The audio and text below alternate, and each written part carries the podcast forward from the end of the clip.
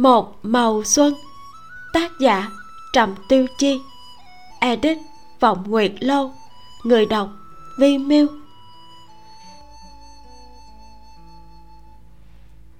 chương 22 đồng tứ còn trẻ ít va vấp. Với cậu mà nói, thế gian rất công bằng. Sự vĩ ngàn của tạo hóa chính ở chỗ luôn có thể giữ hai chén nước thăng bằng người bình thường, bình bình đạm đạm qua một đời. Người có danh vọng thì tất đường đời lắm long nông lần đận. Hồng nhan bạc mệnh, anh hùng thường rơi vào bước đường cùng. Không gì không theo lòng tin vào sự công bằng trên thế gian của thằng nhãi đồng tứ. Dựa vào nhận thức ấy, cậu cũng tin nếu một người quá hoàn mỹ thì ắt sẽ có một nhược điểm nổi tiếng không mấy người biết. Nhược điểm ấy ám chỉ đến chuyện vu hoàng chi và một diễn phong không muốn gặp phụ nữ. Nếu bàn về dáng dấp, vu hoàng chi dịu dàng anh ta thành tú tột cùng. Một diễn phong ngọc thụ lâm phong, khí vũ hiên ngang, thật là hiếm có trong thế gian. Dù một diễn phong không muốn gặp phụ nữ là do tiêu mãn y nhiều năm truy kích, tới cùng tạo thành ám ảnh tâm lý nghiêm trọng. Vua Hoàng Chi đã quên mất Đinh Nhụy Nhưng quả thật, họ không có lý do, không có hứng thú với phụ nữ. Huống hộ mấy năm nay, Một diễn phong còn qua lại không thoải mái với Tư Mạng Y Hay bày tỏ lấy lòng. Chứ Vu Hoàng Chi thì cô đơn lẻ loi, Một mình một bóng, Làm chàng độc thân bình đạm qua ngày. Chị của một diễn phong là một hương hương từng nói nếu vu hoàng chi không sinh ra tình cảm cấm đoán với em trai mình, thì ắt là cảm thấy con gái trong thiên hạ không đẹp bằng mình. So với việc lưu luyến vấn son, thì chi bằng ra sông mà soi, nhìn gương dáng hoa. Đồng tứ đã cho là phải lại cảm khái. Công tử và thiếu chủ trời sinh cái túi da tốt, đã 22 nhưng không thê thiếp thành đàn. Thật là lãng phí tài nguyên làm người ta rất mực đắn đo. Mà suy cho cùng thì đây đều là do tạo hóa quá công bằng gây ra. Lần gặp ở khách châu này lại lật đổ hoàn toàn lòng tin của đồng tứ đối với tạo hóa. Một diễn phong lại dẫn từ mạng y đi theo ngoài dự đoán của mọi người. Thái độ của vua hoàng chi đối với hoa đào nước nam thì lúc gần lúc xa, cao thâm khó dò tuy cả đường giang lâm sinh vẫn chưa giấy càng qua với ma đầu họ vu. Song bầu không khí giữa mấy người quỷ bí mơ hồ, thực sự làm đồng tứ không chịu nổi. Cậu thật lòng bội phục thái độ hệ thấy một diễn phong là coi trời bằng vung, bền bỉ kiên trì của tiêu mạng y. Càng phục sát đất đối với năng lực giao thiệp như cá gặp nước giữa mấy người của hoa đào nam. Đồng tứ cho rằng, ở chung với hoàng công tử và thiếu chủ thì thà rằng ra sau khoan ngồi cùng vương thất vương cửu đang buồn tình. Dù sao, trước đó, hai người này phải chịu đau đớn thảm hại bị rình coi và hãm hại. Cuối cùng, còn bị cướp mất gia sản. Có thể khiến cho người ta khoai khỏa hơn trong thời gian không công bằng này. Thuyền đi thuận gió, một đường theo nước trôi xuống. Đợi vào giang nam, đội thuyền lui tới bèn nhiều hơn giang nam kênh rạch chằng chịt. Dòng sông rải rác. Phân bố lộn xộn khắp các thành trấn lớn nhỏ. Đã là tiết tháng 10 hoa mai chớm nở, lượn lờ phiêu hương. So với kinh thành khí hậu tô châu ấm áp hơn. Tuyết chưa rơi, trời đã se se. Đoàn người xuống thuyền ở bến đò lớn, rồi đổi sang ngồi hẹp dài thuyền ô bồng. Vượt dòng qua trấn hai bên tường trắng ngói đen, ngõ cong sâu thẳm. Nước trong sông biếc đội thuyền đông đưa. Giang nam nhiều sông ngòi, nên phần lớn dân bản xứ đều biết chèo thuyền. Khi mặt trời chiều ngã về tây, trời cao nhuộm đầy hào quang. Sóng nước lăn tăn phản chiếu sắc trời quang đảng. Vua hoàng chi cầm mái chèo đứng ở đầu thuyền hẹp dài. Người như giác một lớp vàng đường nét gương mặt hoàn mỹ không một tì vết. Nam sương thò đầu ra từ trong thuyền ô bồng, cúi người sát vào mép thuyền, nhìn xuống sóng nước. Nàng đưa tay vót một ít nước, lạnh đứt rùng mình. Vu hoàng chi đạp mái chèo ở đầu thuyền. Nam hoa đạo nghiêng đầu lộ ra răng nanh, ngượng ngùng nói, ta chỉ ngó một chút thôi.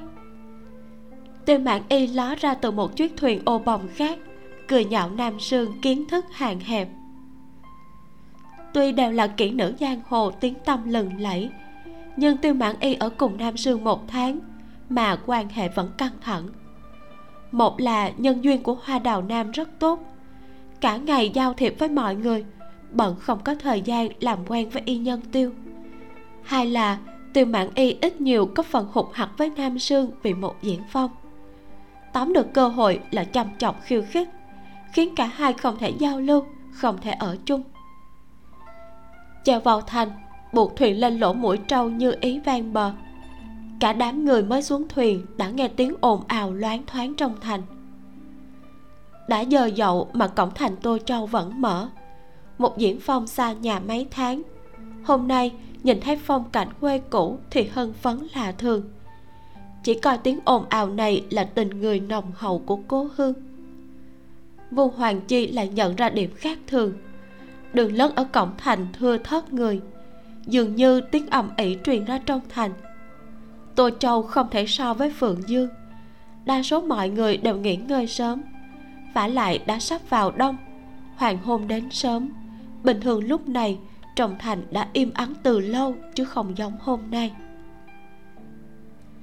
Trang lưu vân ở ngoài ô tây nam tô châu nằm trong dãy núi vùng núi thái bình, núi linh nham. Diện tích mênh mông. Từ tô châu đến trang lưu vân còn mất 20 dặm đường. Bởi vì sắc trời đã tối, mọi người quyết định ngủ lại một đêm ở thành tô châu. Lầu gác mái hiên ở giang nam đều vảnh lên. Trong tinh xảo có phóng khoáng, trong nhã nhặn có hoạt bát. Mấy người rẽ vào đầu hẻm, chợt có một người lao ra, đâm thẳng vào lòng một diễn phong đi đầu vóc dáng của người nọ gầy yếu. Đụng phải một diễn phong thì phải lùi lại mấy bước mới đứng vững được. Thiếu chủ họ một dương mắt nhìn lên, không khỏi ngay ra chốc lát. Người trước mặt này mày thanh mắt sáng, mặc áo dài nam xanh nước biển, vẻ mặt kinh hãi hoảng hốt. Nhưng những thứ này đều không phải điểm quan trọng. Điểm quan trọng là, tuy người này cải trang nam nhi, thật ra lại là một cô nương sau khi nhìn thấy một diễn phong mặt của nàng ta đột nhiên đỏ bừng. Ánh chiều tà dần tắt. Mắt một diễn phong chứa sắc hoàng hôn. Vậy cô nương này? Không ngờ nàng ta hối hả vuốt tóc ngượng ngùng nhìn thiếu chủ họ mục. Ủ tay trong vạt áo vội vã vòng ngõ nhỏ đi về phía đầu đường. Một diễn phong kinh ngạc nhìn bóng lưng nàng. Lát sau nhíu mày quay mặt lại lẩm bẩm. Là ai nhỉ? Rẽ vào ngõ nhỏ gặp má hồng thiếu chủ uy vũ. Giang lâm sinh cầm quạt đập vào tay lại nhìn tiêu bản y với ánh mắt đồng cảm nói tiếp. Đường truy phu lắm trơn chuyên có nhiều hồ ly tinh yêu ma quỷ quái lắm. Hai mắt của tiêu y nhân đẫm lệ mím môi nước mắt lưng tròng nói đúng là con đường không có lối về. Nam hoa đào thấy bầu không khí tốt đẹp gật đầu rất hợp thời than thở theo tiêu mãn y. Buồn thay. Một diễn phong thấy ba người ấy lạc đề đến chín tầng mây thì ngoảnh lại hỏi vua hoàng chi. Vua đệ cô gái vừa rồi trông rất quen đệ có nhớ đã gặp ở đâu không? Vua hoàng chi liếc thấy tiêu mãn y đang nhìn tà dương vạn tai lòng toàn thân sắp sụ cả lên thì khoan thai trả lời một câu. Đó là chuyện của huynh. Dứt lời y như cười như không trỏ vào một nhà trọ ở đầu đường rồi nói. Chi bằng vào trong đó. Bầu không khí hơi lạ. Nam hoa đào là người đầu tiên vui vẻ đi theo.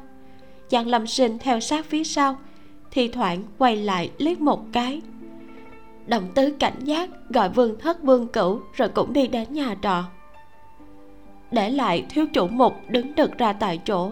Lát sau mới rung giọng nói, vu đệ đệ lại hãm hại ta. Rõ ràng ta chỉ còn chưa dứt lời, đã thấy tiêu bản y nhìn mình với vẻ mặt cực kỳ bi ai. Diễn phong, sao chẳng có thể làm ra chuyện bội tình bạc nghĩa này? Đoàn người vào nhà trọ, ngồi quanh bàn đợi thức ăn lên đủ. Ăn một lúc lâu đầu ngõ mới truyền đến tiếng kêu gào như đã hẹn của một thiếu chủ. Ông trời ơi! Mọi người nghe xong hết sức ăn ý dịch ghế nhường vị trí trống bên ngoài bàn tròn. Vua hoàng chi thông thả gấp sợi măng nhai từ tốn rồi quay lại nói với tiểu nhị. Thêm hai cây ghế. Trên bàn cơm dương cung bạc kiếm sau khi đũa của vua hoàng chi và một diễn phong tranh đấu qua lại mấy trăm hiệp, cuối cùng khi hai đôi đều nứt ra mới thôi. Vương thất, vương cửu nhìn trân trân chiếc đũa lúc vung lên không trung, lúc chợt hiện về thì run rẩy, sợ hai người này sơ ý tổn thương người vô tội. Giang lâm sinh coi thường, đồng tứ thẹn mướt mồ hôi. Từ mãn y thì bực dọc chỉ mình hoa đào nam là bình tĩnh múc canh, gấp đồ ăn cho mọi người. Nhân lúc ma đầu họ vô và thiếu chủ họ một chưa vả lay người vô tội, nàng chia đều thức ăn ngon cho mọi người. Đồng thời, sau khi đũa của cả hai người này nứt ra, thì vô thức, sợ đôi đũa tham sống sợ chết bên hông mình. Một diễn phong là một người độ lượng hắn độ lượng ở chỗ, một khi có người trêu chọc hắn hắn chỉ cần báo thù đủ để hạ giận, thì quyết sẽ không gây chuyện với người kia nữa. Vì cớ ấy, hắn cho là mình sống rất biết trái phải. Một trận chiến đũa vui vẻ dạt dào, một diễn phong cũng tạm thời cho rằng đã xả được giận. Lúc tiểu nhị run rẩy tới thu dọn, phát hiện hai đôi đũa gãy thành hai mươi mảnh nhỏ, thì không khỏi run rẩy hồi lâu. Xa xa, chủ quỷ cũng than thở. Ai, thói đời không theo đề nếp buồn bán cũng khó khăn. Một diễn phòng đưa mắt nhìn bốn phía. Bây giờ mới phát hiện bên trong nhà trọ chỉ còn lác đác mấy bàn thực khách. Mới hỏi chủ quỷ sao hôm nay buôn bán kém vậy? Tiểu nhị là một tay lắm lời. Vừa nghe có khách hỏi thăm nhân vật mới việc mới thì mắt đã tỏa ra sự hưng phấn. Chưa chờ trưởng quỷ ra hiệu gã đã xách ấm trà tiến lên, vừa thêm trà cho mọi người, vừa nói. Mấy vị khách quý không biết đấy thôi, gần đây thành tô châu đã xảy ra chuyện lớn đấy. Bàn bên cạnh cũng có người tới từ nơi khác, dường như lúc ở gần thành cũng cảm thấy trong thành ồn ào náo động hơi kỳ quặc. Bàn chen miệng nói, ta thấy bên cạnh ngõ ở trong thành tụ tập một đám người, hình như còn thấy lão già đổ của cục tô duyệt. Có phải nhà của lão gia đổ đã xảy ra chuyện gì không? Mặc dù cục tô duyệt tên nghe dịu dàng, song lại là tiêu cục hàng đầu ở tô châu. Tiêu cục chỉ có 10 tiêu sư, mỗi người đều có thể tự mình đảm đương một phía. Không phải vật phẩm quý giá tinh xảo thì không hộ tống. Hộ tống mấy trăm lần, không có một lần sai lầm. Vì vậy cực kỳ uy tín tiểu nhị nhìn trưởng quỹ gật đầu đành chịu. Bèn phấn khởi nói, phải kể từ ba năm trước.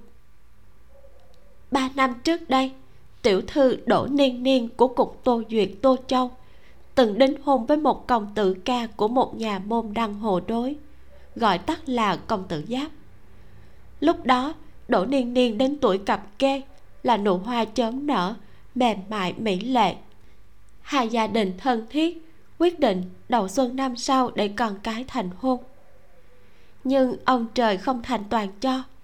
Trước khi công tử giáp lấy đổ niên niên, lại gặp một vị tiểu thư nhà giàu khác.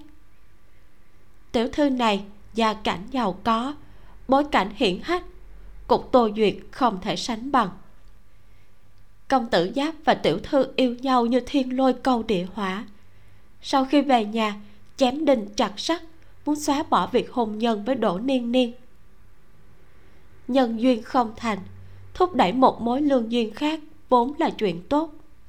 Dù sao, đỗ niên niên vẫn chưa xuất giá, danh tiếng chưa bị hao tổn, còn có thể tái giá đến nhà tốt. Sau khi công tử giáp kia ở rễ nhà tiểu thư, lão gia đỗ liền muốn dựa thế. Vì vậy, năm sau ông ta bèn dẫn đỗ niên niên đi thăm hỏi công tử giáp và tiểu thư nhà giàu. Lần thăm hỏi này đã gây ra bước ngoặt. Kể rằng, lúc đó đường đầu xuân, băng tuyết đang tan. Ban đầu, việc hôn nhân của đỗ niên niên và công tử giáp được định vào thời gian này. Phí hoài lương duyên, làm thiếu nữ hết sức thương cảm lững thững đi trong lâm viên của công tử. Lại tình cờ gặp phải một vị công tử khác. Ở đây gọi là công tử ất. Công tử ất là em trai của tiểu thư nhà giàu, cực kỳ anh tuấn. Đỗ niên niên vừa gặp đã thương công tử ất này. Trở về, bèn nói với lão gia đỗ.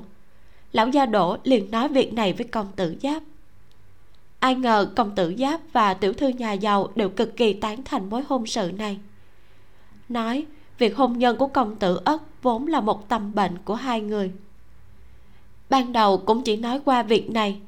Lão gia đổ về nhà suy đi nghĩ lại. Tự biết không xứng với gia đình này. Bèn khuyên đỗ niên niên bỏ suy nghĩ ấy. Ông ta cho rằng chưa tình bén rễ ăn sâu, nhổ gốc không khó. Việc này có thể cứ thế mà qua đi. Ai ngờ đỗ niên niên nhớ mãi không quên công tử ất chịu đựng đến 18 tuổi. Có vẻ không phải chàng là không lấy. Lão gia đỗ đành phải nhắc lại chuyện xưa, lại tới nhà giàu nọ. Ngày đó, trùng hợp công tử ất không có nhà. Công tử giáp và tiểu thư nhà giàu uống ít rượu. Nghe lão gia đỗ nói vậy thì vui mừng, đồng ý. Lão gia đỗ cảm mừng, về ngay nhà nói với đỗ niên niên chuyện đã thành. Đỗ niên niên vui mừng khôn xiết từ đầu hạ trở đi đã bắt đầu vội vàng may áo cưới. Nào ngờ, mùa thu áo cưới vừa mới hoàn thành, lại truyền tới một tin tức long trời lở đất. Công tử ất lén định trung thân cùng một vị thiên kim nhà giàu. Không phải nàng thì không cưới. Lần này đỗ niên niên mặc kệ, khăng khăng đòi nhà công tử giáp cho mình một lời giải thích. Đáng ra bị vứt bỏ một lần thì không sao. Bị vứt bỏ hai lần. Trên giang hồ khó tránh khỏi có kẻ nói năng linh tinh. Và nay nàng đã qua 18 đã không còn nhiều thời gian nữa. Lão già đỗ lựa lời khuyên bảo đỗ niên niên, bảo nàng từ bỏ việc lấy công tử ất. Ngờ đâu đỗ niên niên lại nói, nàng chỉ cầu một đời ở bên công tử ất, dù làm thiếp, làm nô tỳ cũng cam tâm tình nguyện một cô gái nhượng bộ đến nông nỗi này, quả thật làm người ta hết sức cảm thán.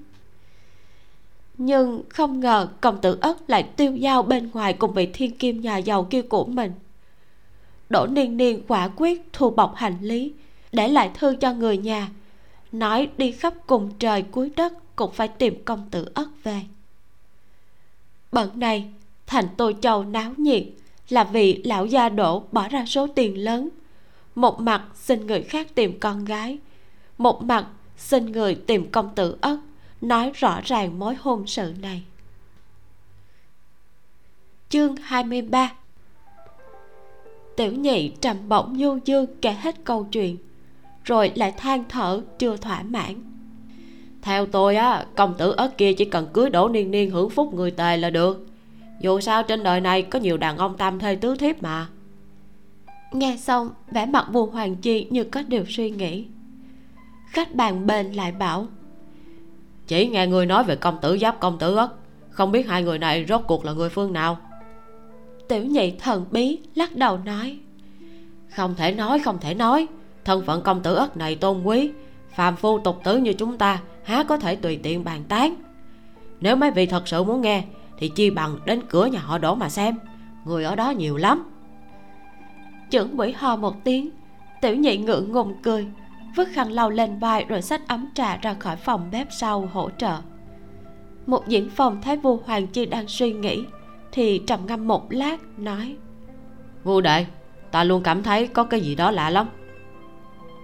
Vua hoàng chi khẽ nhíu mày đặt chiếc đũa lên trên bát cũng nói ừ câu chuyện này râu ria không đáng kể luôn cảm thấy giống như đã từng nghe thấy một diễn phong suy tư nói. Nhà họ đổ cục tô duyệt. Bỗng nhiên thông suốt vỗ hai tay kêu lên. Cô nương ở đầu ngõ vừa rồi. Tiêu mãn y tò mò hỏi. Chàng nói cô nương kia chính là đỗ niên niên. Suy nghĩ một lát tiêu mãn y lại thoải mái cười nói. Vậy là được rồi cô nương kia thích công tử ất không nhìn trúng chàng. Giang lâm sinh lại hỏi không phải đỗ niên niên đã rời nhà đi tìm công tử ất rồi sao? Sao vẫn còn ở trong thành tô châu? Đồng tứ suy đoán nói có thể là vừa mới đi. Giang lâm sinh lắc đầu xoay người bảo trưởng quỹ gọi tiểu nhị tới hỏi đỗ niên niên mà vừa nãy ngươi kể đã rời nhà đi bao lâu rồi? Tiểu nhị kia bấm tay tính toán ờ à, chắc cũng được hai ba ngày rồi. Nói đoạn gã lại bổ sung một câu theo ta người phụ tình trong thiên hạ chủ yếu là đàn ông. Cũng chưa nghe nói cô nương nhà ai đến hôn rồi. Gần đến ngày thành hôn lại bỏ chạy với kẻ khác. Nam sương đang uống canh.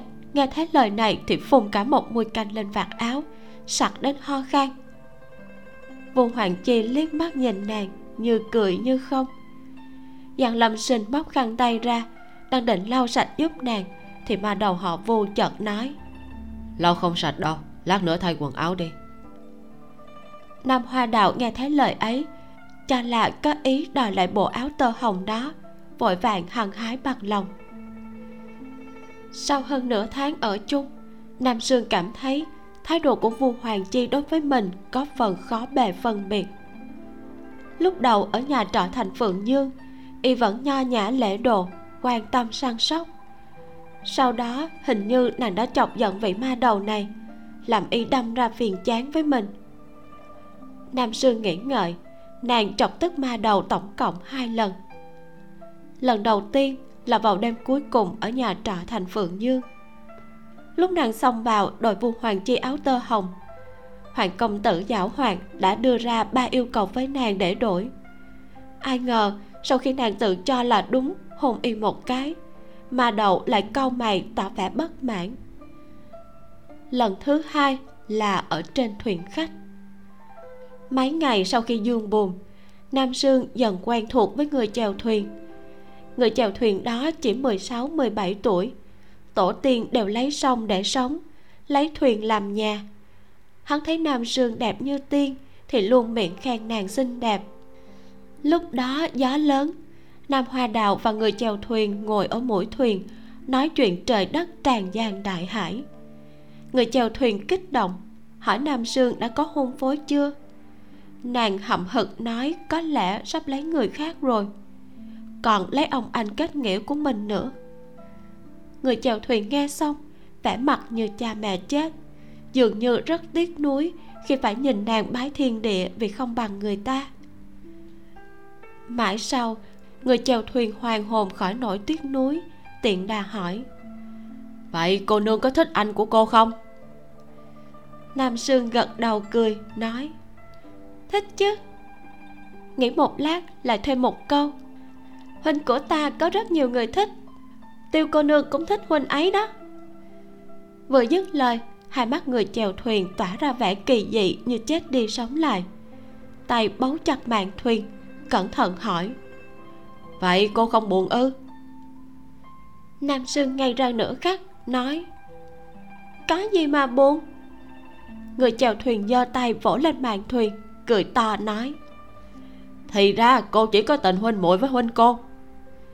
Dứt lời, hắn lại suy nghĩ nửa khắc, rồi rung như cày sấy hỏi. Nam cô nương, vậy cô thích ta không? Người chèo thuyền này không biết, hỏi nam sương đầu óc thiếu gốc rễ có thích ai hay không, giống như hỏi một con chim có biết bay hay không, hỏi một con cá có chết đuối trong nước hay không. Thế là nam hoa đậu không chút nghĩ ngợi, gật đầu.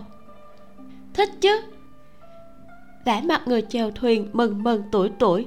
Lát sau cầm lấy tay nam sương, rùng rẩy nói. Nếu việc hôn nhân của nàng và anh nàng không thành. Nam sương đánh tay hắn, nói. Nếu việc hôn nhân của ta và anh ta không thành, thì việc hôn nhân lần sau ta sẽ viết thư thông báo cho ngươi để ngươi tới kịp, ha? Bỗng như đêm gió xuân trôi, rừng lê hòa rộ sắc tươi muôn nghìn. Chính là tâm trạng lúc bấy của người chèo thuyền. Hắn lại cầm chặt tay nam sương, gọi, sương muội. Bỗng nhiên có người hò khẽ một tiếng. Nam hoa đào ngoảnh lại, thấy một người áo xanh phấp phới, tóc đen bay bay, không biết đã đứng sau lưng bao lâu. Chẳng biết tại sao trái tim nàng bỗng nhiên đập rộn như có tật giật mình vội vàng bước nhanh tới bên cạnh, gọi. Hoàng công tử. Vu hoàng chi không đáp, lại lạnh lùng liếc ra phía sau nàng. Người chèo thuyền đó run rẩy, chán nản bỏ đi. Gió sông rất to, trút vào quần áo nam sương ánh mắt vu hoàng chi có vẻ mơ màng trong gió. Một lúc lâu sau mới chắp tay xoay người. Đi mấy bước thì quay đầu lại, nói. Đi theo ta nam sương theo ma đầu họ vu lượn tới bên trái thuyền. Hành lang nhỏ hẹp cứ cách một đoạn là có một cột trống. Nước sông cuồn cuộn nổi sóng lớn. Áo của vua hoàng chi tung bay lẻ loi trước sông. Mãi mới cất tiếng hỏi. Nàng không muốn lấy thiếu chủ. Kẻ thức thời mới là trang tuấn kiệt. Nam sương gật đầu như giả tỏi nói. Vua hoàng chi liếc mắt lạnh nhạt liếc nàng một cái rồi nói. Nói thật. Nam sương thở dài một hơi thận trọng nói. Quả thật không tính là rất muốn. Thấy vẻ mặt vua hoàng chi thay đổi nàng lại vội vàng nói. Thật ra miễn cưỡng thì cũng được. Lúc bấy giờ vua hoàng chi mới xoay người vẻ mặt trầm như hồ lận nhưng tóc đen như mực vẫn tung bay ở phía sau vô duyên vô cớ quấy nhiễu lòng người. Nam hoa đào thấy tim lại đập nhanh hơn. Nghe tiếng vua hoàng chi mang nụ cười. Vậy nàng muốn gây họa cho ai? Nam sương kêu oan trong lòng. Trời xanh trứng giám. Hoa đào nàng từ khi sinh ra đến nay mới chỉ nảy sinh ý muốn gây họa cho vua hoàng chi mà thôi. Đối với người khác đều ngây thơ thậm chí còn thánh khiết ấy chứ thế nhưng, thông minh như nam hoa đào, tự biết không nên nói với vua ma đầu ý nghĩ này. Nàng suy tư một lúc lâu, tìm đáp án lập lờ nước đôi, nói, chuyện gây họa cho người phải xem thiên thời, địa lợi, nhân hòa. Ví dụ như còn chưa nói xong, người nam sương xoay tròn, đã bị vua hoàng chi chống trên vách khoan hắn chống hai tay lên vách, bó buộc nàng trong một tấc vuông mặt hai người quá sát. Đầu óc nam sương trở nên trống rỗng. Chỉ nghe giọng nói trong trẻo của ma đầu họ vu bay tới. Bây giờ không có thiên thời. Để bất lợi. Người không hòa. Nàng có muốn gây họa cho ta không? Nam hoa đào tự dưng cảm thấy giận dữ. Nàng thầm chửi mắng trong lòng. Giận dữ muốn nói vừa nãy ta đã muốn gây họa cho huynh. Lúc này chỉ nghĩ gây họa đến tận xương tuổi huynh thôi nhưng lời đến mép lại thành một câu dứt khoát. Không muốn. Nụ cười ở khóe miệng của vua hoàng chi như mai mùa đông nở, được một nửa bỗng bị cái giá rét đông cứng lại. Nam sương thở dài một hơi trong lòng, thầm nghĩ lần trước ở nhà trọ phượng dương lành chành hôn một cái đã thành sai lầm lớn. Lúc này tuyệt đối không thể khiến ma đầu vô biết mình vẫn muốn gây họa cho y được nghĩ như vậy tay trái lại bị vua hoàng chi nhẹ nhàng cầm lấy. Từ từ đặt tới bên môi. Đôi môi mềm mại ướt át làm cả người nam sương rung lên. Cảm giác tê dại ở ngón tay lan ra toàn thân nhanh như chớp. Giờ thế nào? Còn muốn không?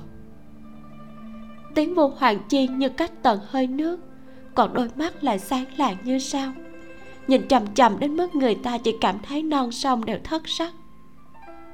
Nam hoa đạo đờ đẫn nhai lát, vẫn cố giữ chút tỉnh táo cuối cùng. Lắc đầu cười ngây ngô, nói, yên tâm đi, ta không muốn.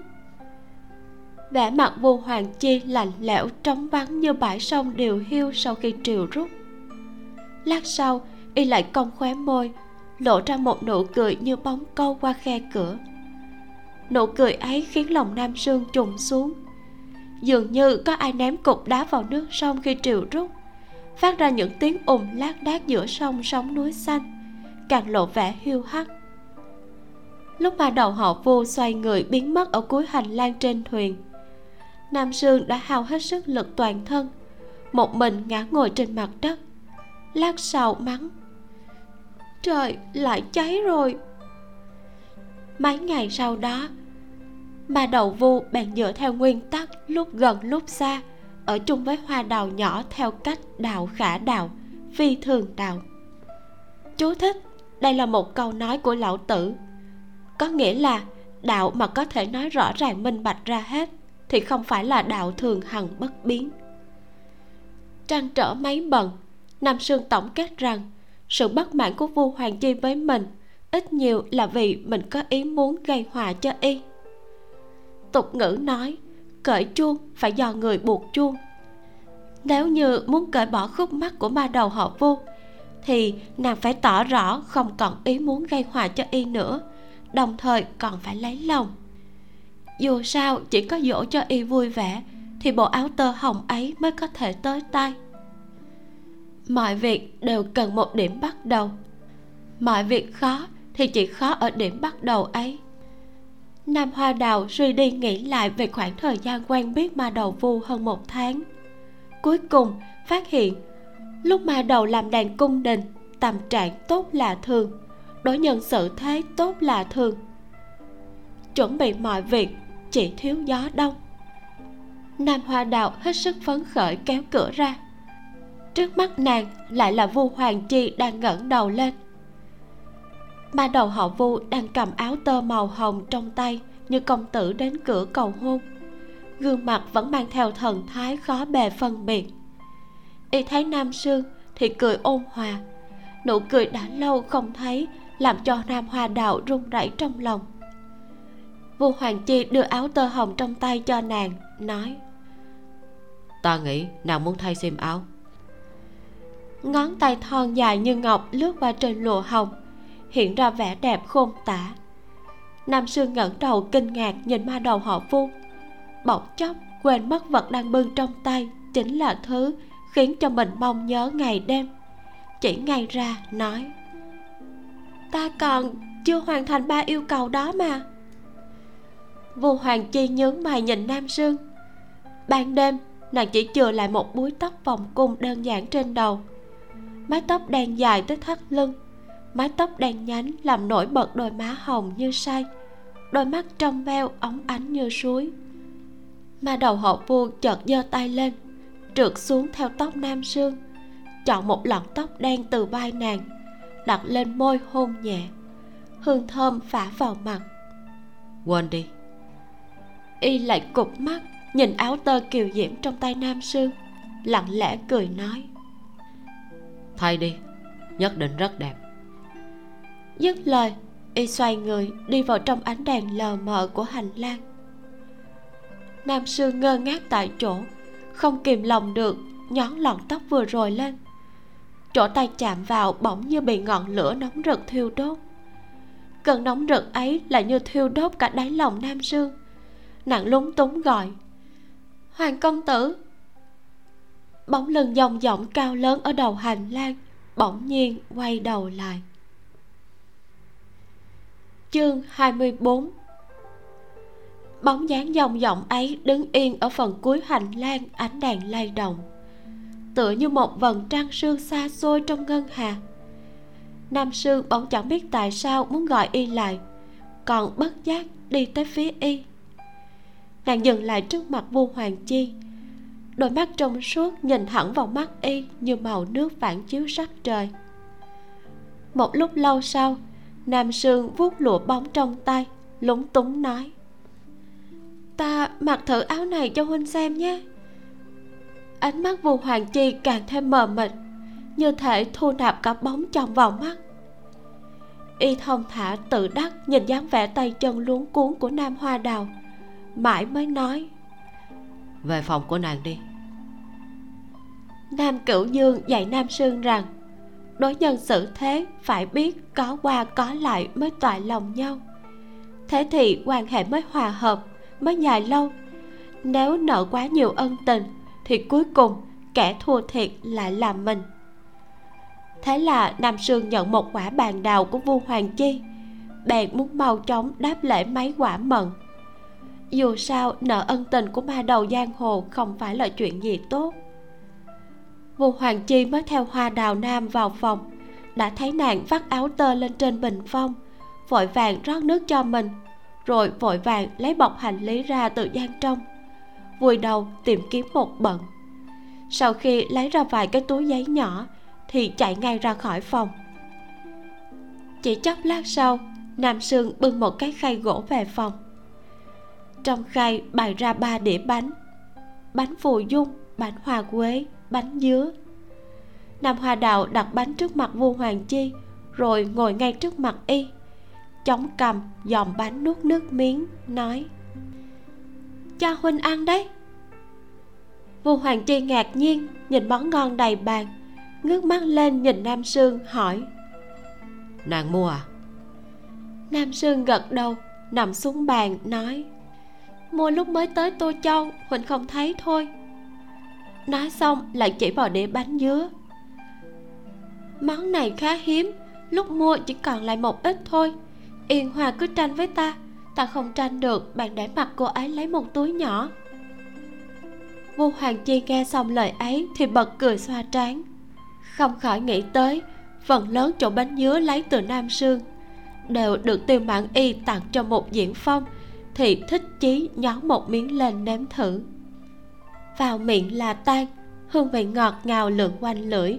Nam sương nhìn đến nuốt nước bọt.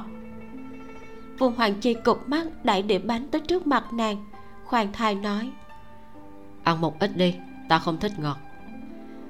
Nam sương nhịn một lúc lâu mới đau khổ lắc đầu chỉ vào áo tơ hồng vắt trên bình phong nghiêm túc nói cha ta nói đối nhân xử thế phải có qua có lại. Vua hoàng chi à một tiếng rồi lộ ra nụ cười sâu xa. Sao không thấy nàng mặc xiêm áo cho ta xem? Nam hoa đào vỗ gáy vội vàng vòng ra sau tấm bình phong. Mà đầu họ vu buồn cười nhìn lụa đỏ biến mất khỏi bình phong gỗ đen. Lát sau y lại bỏ bánh vào giấy dai tỉ mỉ gói kỹ rồi dùng dây nhỏ buộc chặt đặt vào bọc hành lý của nam sương. Bọc hành lý của nam hoa đào ngổn ngang căn phòng, toàn là mấy thứ linh tinh. Nào là cây thăm bằng trúc có hình mặt người mua ở thành phượng dương, hoa phượng tiên đỏ thẫm, hoa tai đồng tinh xảo, hòn đá trắng nhặt ven đường, bát đĩa có in hoa văn hoa đào. Vu hoàng chi nhớ, lúc dẫn đàn rời khỏi các vạn hồng, bởi vì đi quá vội, quần áo trên người nam sương đều là của một diễn phong. Có thể tưởng tượng, bao nhiêu vật này đều là đàn thu lượm được mấy ngày nay. Có thể thấy, mặc dù nam hoa đào thông minh, nhưng chưa mất tính trẻ con, lại không am hiểu tình yêu. Nhưng dù nàng hồ đồ vua hoàng chi lại là người sáng. Mấy ngày nay, bản thân làm chuyện vượt khuôn phép với nam sương vô số kể. Dù nam hoa đào bất kể hiềm khích lúc trước, nhưng ma đầu vô cũng kiên quyết có trách nhiệm giữa mùa hạ năm nay, lúc vua hoàng chi còn đang ở trang lưu vân. Mới vừa nghe nói chuyện phái thiên thủy kết minh với các bạn hồng, y đã nhận được hai phong thư lạ thường. Một phong thư đến từ người cha mất tích nhiều năm vua kinh viện một phong đến từ minh chủ võ lâm tiền nhiệm lánh đời ẩn cư đi du sơn hoàng thủy, mục chiêu. Bởi trước kia vua kinh viễn và ma đầu họ vua có xung đột ông từng thề với con trai, mỗi năm nhiều nhất chỉ 10 chữ. Nên trên bức thư này lời ít ý nhiều.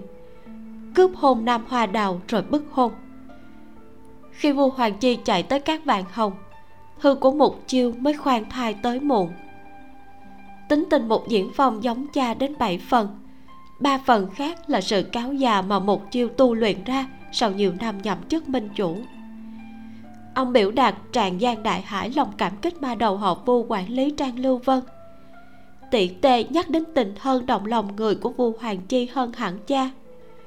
Cuối cùng, nhấn mạnh từng chữ cho rằng trang lưu vân của giang nam cần một thiếu phu nhân để giảm bớt gánh nặng cho thiếu chủ mục và vua hoàng chi. Cuối cùng, một chiều tổng kết. Ứng cử viên tốt nhất cho vị trí thiếu phu nhân chính là hòa đạo nước nam nam sương lúc đó, vu hoàng chi không biết, quan hệ giữa vu kinh viễn và mục chiêu đã căng thẳng. Y kết hợp ý của hai phong thư lại, đưa ra kết luận cướp hôn hoa đào nước nam, để thiếu chủ mục ép hôn thành thiếu phu nhân. Vì vậy, nam hoa đào đáng ra phải ở giường của mình, bị chuyển đến giường một diễn phong.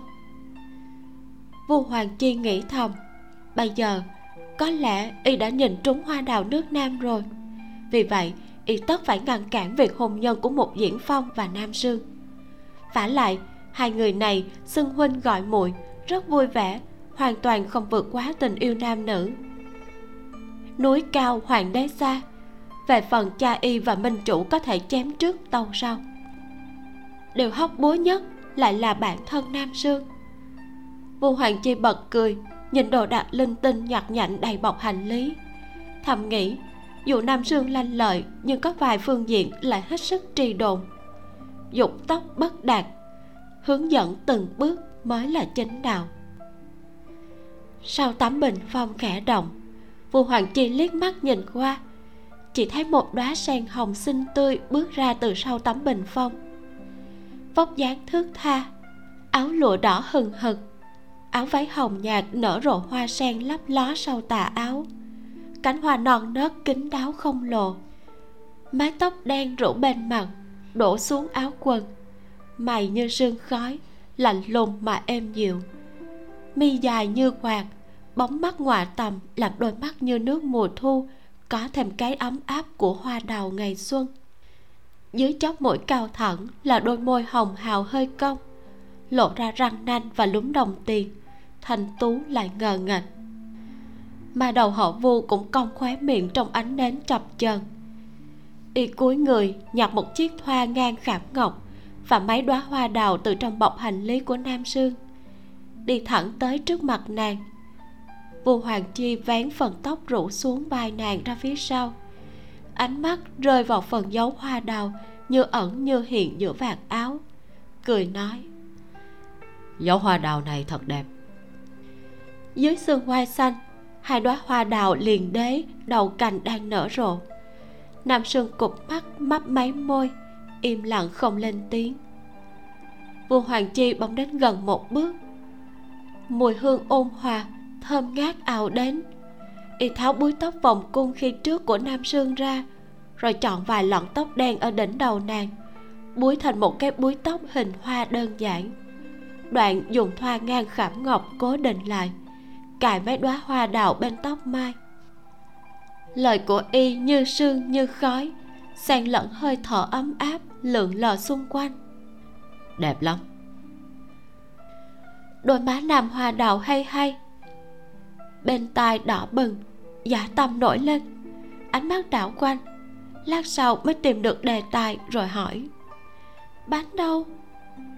Ngô Hoàng Chi quay đầu lại liếc nhìn đèn không trên bàn, Cười nói. Hết rồi. Nam Sương cúi đầu suy nghĩ một hồi Lại nói Vậy Huynh đưa đèn cung đình chưa làm xong cho ta đi. Thấy Ngô Hoàng Chi hơi kinh ngạc. Sương cô nương vội vàng giải thích Ta thấy Huynh thích chiếc đèn cung đình đó. Hay là ta làm xong sẽ tặng Huynh Coi như là có qua có lại. Vô Hoàng Chi mỉm cười Ta chỉ biết Mộc đào người tặng đem sang. Quỳnh Giao ngọc đẹp mang ra đáp người. Quỳnh Giao tức là ngọc đẹp, Mà mỹ nhân thì là như ngọc. Tất nhiên, Nam sư không hiểu rõ cách nói ẩn dụ như vậy. Nàng đang cúi đầu ngẫm nghĩ, Thì Vu Hoàng Chi lại vỗ mặt nàng Lượt bỏ câu nói tiếp theo, thản nhiên rời đi. Câu nói ấy là, về sau lấy ta không cứ phải mũ mượn khăn choàng, ăn mặc như thế đã đẹp nhất rồi. Nam sương nhìn cánh cửa gỗ vẫn còn đông đưa, trong đầu nổ ầm. Tự như có ý nghĩ gì đó trào lên muốn ra ngoài, như cầu vòng vắt ngang bầu trời sau cơn giông tố. Mà nam sương khi gặp chuyện chuyện dễ thì giải quyết, chuyện khó thì khắc phục, chuyện nghi hoặc thì không nghĩ đến, thuận theo tự nhiên. Thế nên chuyện trên đời đến tay nam hoa đào, hoặc là giải quyết cực nhanh, hoặc là tiêu tan thành mây khói. Vì vậy, cuối cùng, cầu vòng vẫn chưa bắt lên. Sau một đêm mất ngủ hiếm có, nam sương tổng kết ra. Một, mình đối với vua hoàng chi không tầm thường. Hai, hình như có cảm xúc khó bề phân biệt, sinh sôi như cỏ hoang. Ba, so với lấy một diễn phong âu dương hy người qua đường ất bính đinh, thì mình muốn lấy vua hoàng chi hơn. Bốn, ăn cơm chúa múa tối ngày, sau này phải tranh thủ thời gian tạ ơn vua hoàng chi. Năm, sự việc càng ngày càng không ổn. Sáu, về sau đừng suy nghĩ, nhọc lòng. Sáng hôm sau, đồng tứ mượn xe ngựa từ sớm, còn chuẩn bị cho một diễn phong và vua hoàng chi mỗi người một ngựa sau khi ăn sáng xong, sương sớm chưa tan, mọi người đã chạy về hướng trang lưu vân. Trang lưu vân nằm ở một chỗ đất bằng trên núi thiên bình và núi linh nham, diện tích mênh mông, dẫn suối trong núi vào trang, đào hồ nguyệt làm hồ bên trong. Mấy người phi nước đại một ngày, dọc đường núi đầy hoa dài phòng đỏ tung bay, vạn niên thanh cao vút chằng chịt. Đến khi mặt trời chiều ngã về tây mới thấy rõ nước hồ nguyệt quanh co khúc chiết chảy vào tòa nhà. Có hai người đứng trước cửa gỗ liêm đóng kín, trong dãy tường trắng ngói đen dằn dặt của trang lưu vân. Một hương hương nghe tiếng bóng ngựa phi nhanh. Bánh xe lọc cọc từ xa, thì cuốn quýt vỗ tay tống tiết, khẩn trương nói. Về rồi về rồi. Tống tiết nắm lấy tay một hương hương, nói. Vợ à ban đầu việc này là hiểu lầm. Đợi phong đệ về, chúng ta giải thích với nó.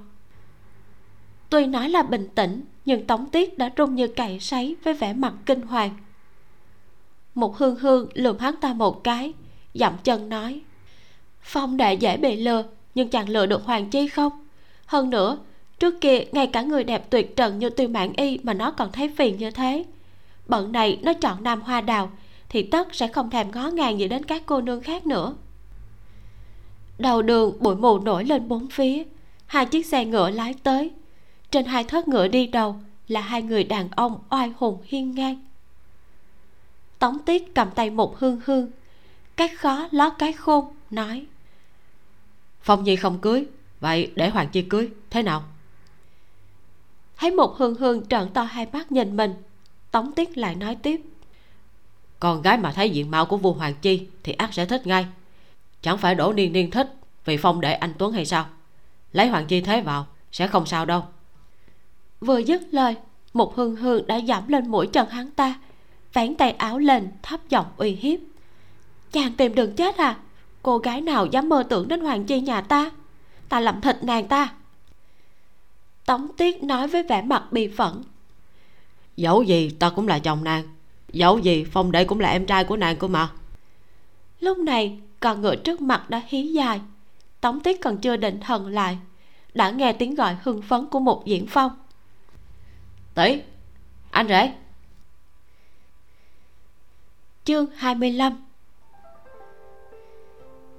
một hương hương cười ngượng ngùng với một diễn phong, mới rặn ra một câu. À phong về rồi à. Ánh mắt tống tiết lập lè không yên, xoa xoa tay, cũng miễn cưỡng vui mừng nói à vậy là tốt vậy là tốt rồi. Cả đường gió bụi làm dung nhan vốn đã anh tuấn của một diễn phong tăng thêm vẻ phấn chấn. Hắn vén vạt áo tiến lên ôm lấy một hương hương và tống tiết. Còn vỗ mạnh lưng của tống tiết cười giỡn nói đệ đi theo vua đệ có một tháng huynh không gây ra tai họa gì với tỷ của đệ chứ? Tống tiết nghe xong lời ấy lặng lẽ nhìn một hương hương như thể sắp gặp kẻ địch mạnh tất nhiên một diễn phong không phát hiện. Hắn xoay người đi về hướng xe ngựa. Lúc đó vua hoàng chi mới tung người xuống ngựa. Áo dài nam màu xanh nhạt mặc trên người y hệt như một gốc cây ngọc. Y nhìn thấy vẻ mặt vừa nãy của một hương hương và tống tiết nhíu mày như ngộ ra điều gì. Ôn quyền nói với hai người. Đại tiểu thư tống công tử.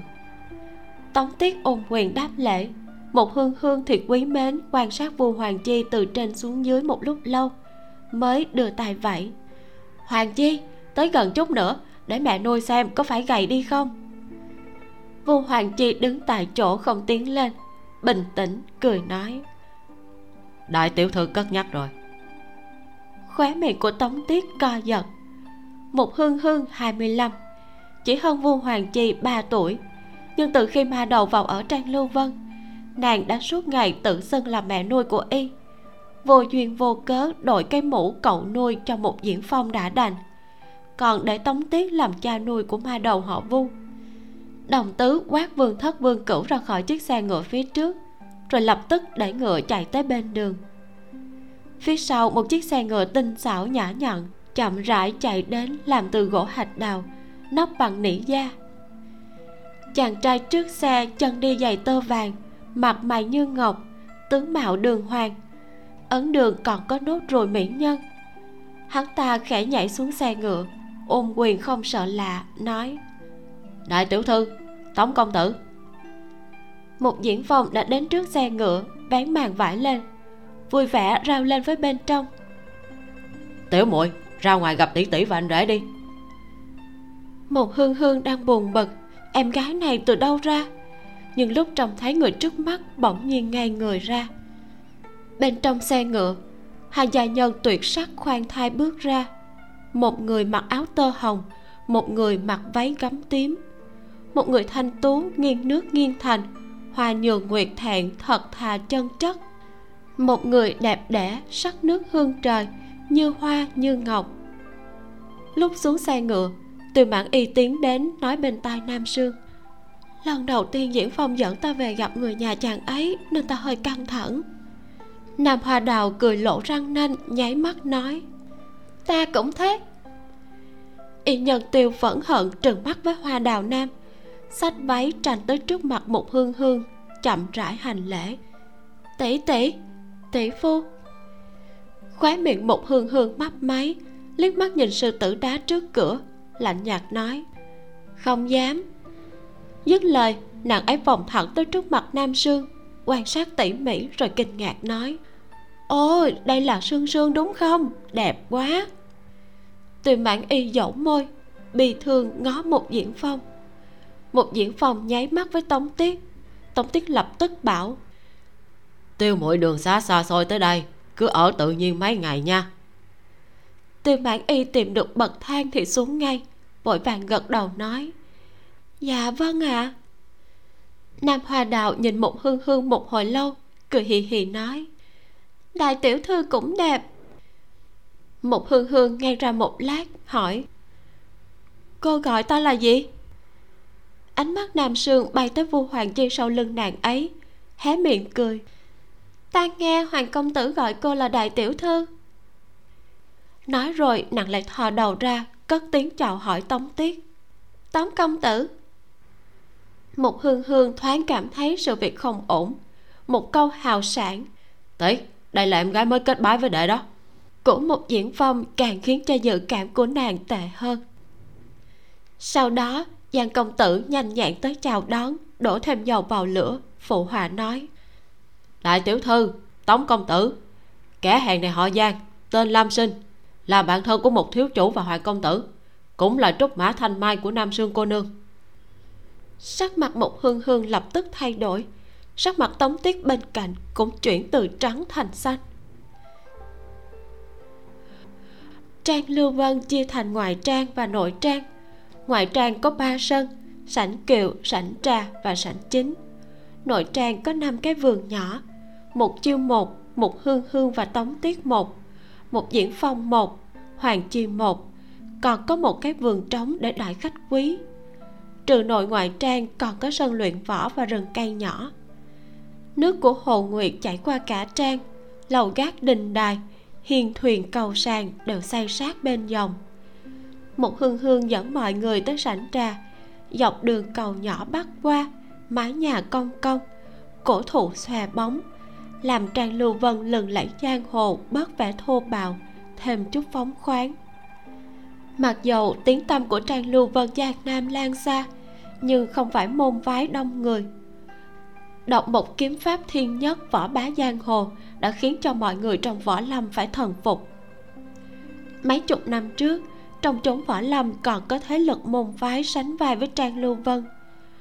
Sau đó, khi một chiêu luyện được kiếm pháp thiên nhất tới tầng thứ 9 trên giang hồ, ngoại trừ vua kinh viễn, cha của vua hoàng chi thì không ai còn có thể đọ được nữa nhưng vì kinh viễn và một chiêu, ngưu tầm ngưu, mã tầm mã, hai người mê rượu lại đều cuồng võ, đã kết thành bạn tâm giao nếu hơn 8 năm trước vua kinh viễn không mất tích, cùng mộ tuyết không bị diệt, thì e lúc này giang hồ sẽ không có tình trạng một trang độc quyền.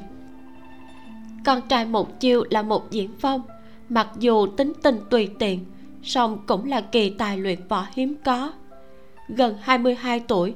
Hắn đã luyện kiếm pháp thiên nhất tới tầng thứ 8 còn sớm hơn cha hắn 3 năm.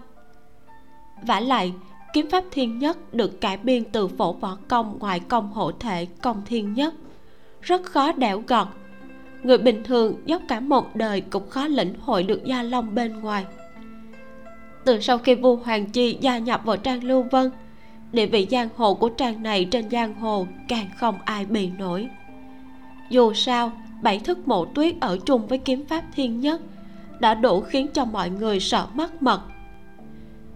Trên giang hồ, kẻ có thể đánh thắng một diễn phong và vua hoàng chi không quá 10 người, mà có thể đánh thắng họ thì đều là cao nhân không màng chuyện đời. Nên, hạng có giả tâm trong hỏa lâm không ai không hy vọng vua hoàng chi và một diễn phong trở mặt thành thù. Hai hổ cắn nhau, con què còn bị thương vì mơ ước phổ võ công công thiên nhất. Kể từ đó, chúng ngồi xem hổ đấu rồi làm ngư ông đắc lợi. Nào ngờ, mà đầu giang hồ vào trang lưu vân lại đau to búa lớn nhận chức quản gia. Buôn bán từ nam chí bắc và giao thiệp với các môn phái giang hồ của trang lưu vân, không chỗ nào không qua tay vua hoàng chi trong sáng vô tư. Người võ trố mắt ngàn hồng lòng càng thấy mà đầu họ vô bí hiểm. Trang lưu vân giang nam quỷ bí mơ hồ.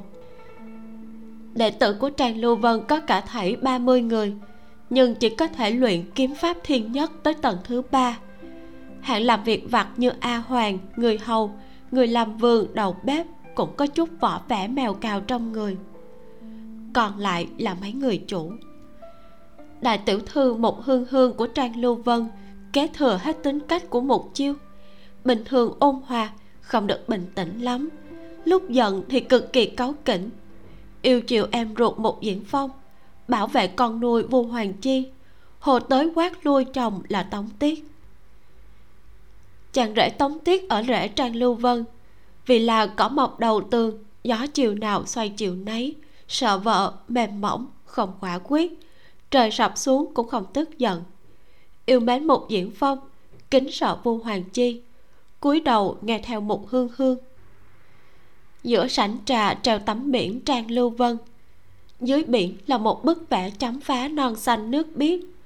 Hai bên treo một đôi câu đối, bên trái là búi ốc đen nhánh ngoài lầu non đêm nghìn trùng, bên phải là đầu vịt xanh ngắt trong suối nước xuân xăm xắp núi xanh vạn trượng nước biết thuyền cao. Đầu đầu cũng lộ ra vẻ tĩnh mịch, không màng danh lợi. Phong nhã vượt khỏi trần gian, cũng xứng với cái tên trang lưu vân. Từ trước đến nay, một hương hương và tống tiết ăn chơi hát lượng, không giao thiệp với chuyện giang hồ. Vì vậy, vua hoàng chi vẫn chưa nói rõ nguyên nhân dẫn vương thất, vương cửu và tiêu mạng y về trang. Tống tiết gọi bọn a hoàng pha vài chén trà ô long thường hàng vừa dùng nắp gạt lá trà, vừa kể việc vặt gần đây của trang lưu vân.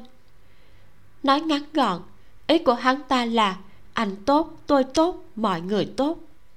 Vu hoàng chi nhìn ra ngôn từ út mở của tống tiết và một hương hương. Liên hệ trước sau mà suy nghĩ. Chẳng những đoán ra nguyên nhân bên trong, còn thuận tiện nghĩ kế sách, ngăn cản việc hôn nhân của một diễn phòng và nam sương cho mình. Một ngày trước lúc tiểu nhị nhà trọ đó đề cập công tử ất có thân phận tôn quý, vua hoàng chi đã nghĩ, có lẽ người đó chính là một diễn phong. Dù sao, trong lứa trẻ của võ lâm, nếu bàn về thân phận địa vị, thì không ai có thể so với thiếu chủ họ mục. Mà hôm nay, vẻ mặt kinh hoàng thất sắc của một hương hương và tống tiết, khi thấy thiếu chủ mục càng làm vua hoàng chi xác nhận suy đoán của mình vì vậy, tống tiết chính là công tử giáp năm đó.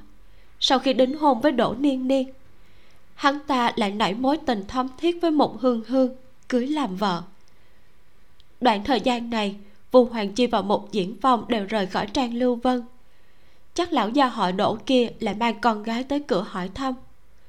Trong lúc kích động, vợ chồng một hương hương đã đồng ý việc hôn nhân của đỗ niên niên và thiếu chủ mục. Kết quả đến giữa mùa thu. Trên giang hồ lại dấy lên lời đồn thiếu chủ mục và nam hoa đào tự định chung thân. Lần này, tống tiết và một hương hương có tật giật mình, hết sức khó xử. Lẽ ra chuyện này không đáng ngại. Dựa vào năng lực của ma đầu họ vu có thể dễ dàng giải quyết. Nhưng việc này dính dáng đến một chuyện khác. Chính khúc ruột của vu hoàng chi đã có ý đồ xấu khăng khăng lợi dụng một hương hương và tống tiết. Trước mắt, khúc mắc lớn nhất của ma đầu họ vô chính là việc hôn nhân của một diễn phong và nam hoa đào. Trừ hoa đào nước nam ra, sở dĩ một hương hương và tống tiết âu sầu vì chuyện của đỗ niên niên, còn vì e ngại uy quyền của một minh chủ, một chiêu nếu vu hoàng chi đã nhận được thư để hoa đào nước nam đến trang lưu vân làm thiếu phu nhân, thì hai trung thần tay sai như một hương hương và tống tiết, không thể không biết.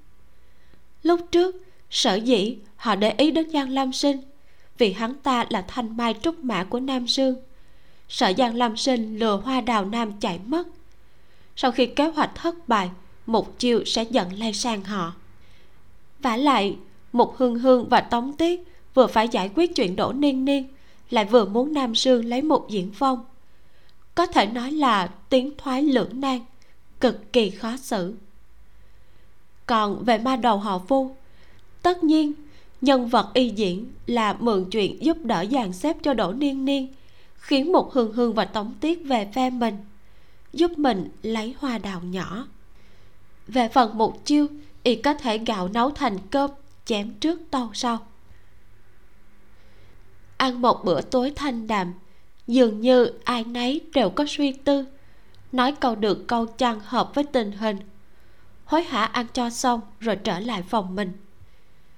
Hoa đào nước nam cùng y nhân hai mặt ở hai trái đông tây của vườn thấm huân chuyên tiếp khách.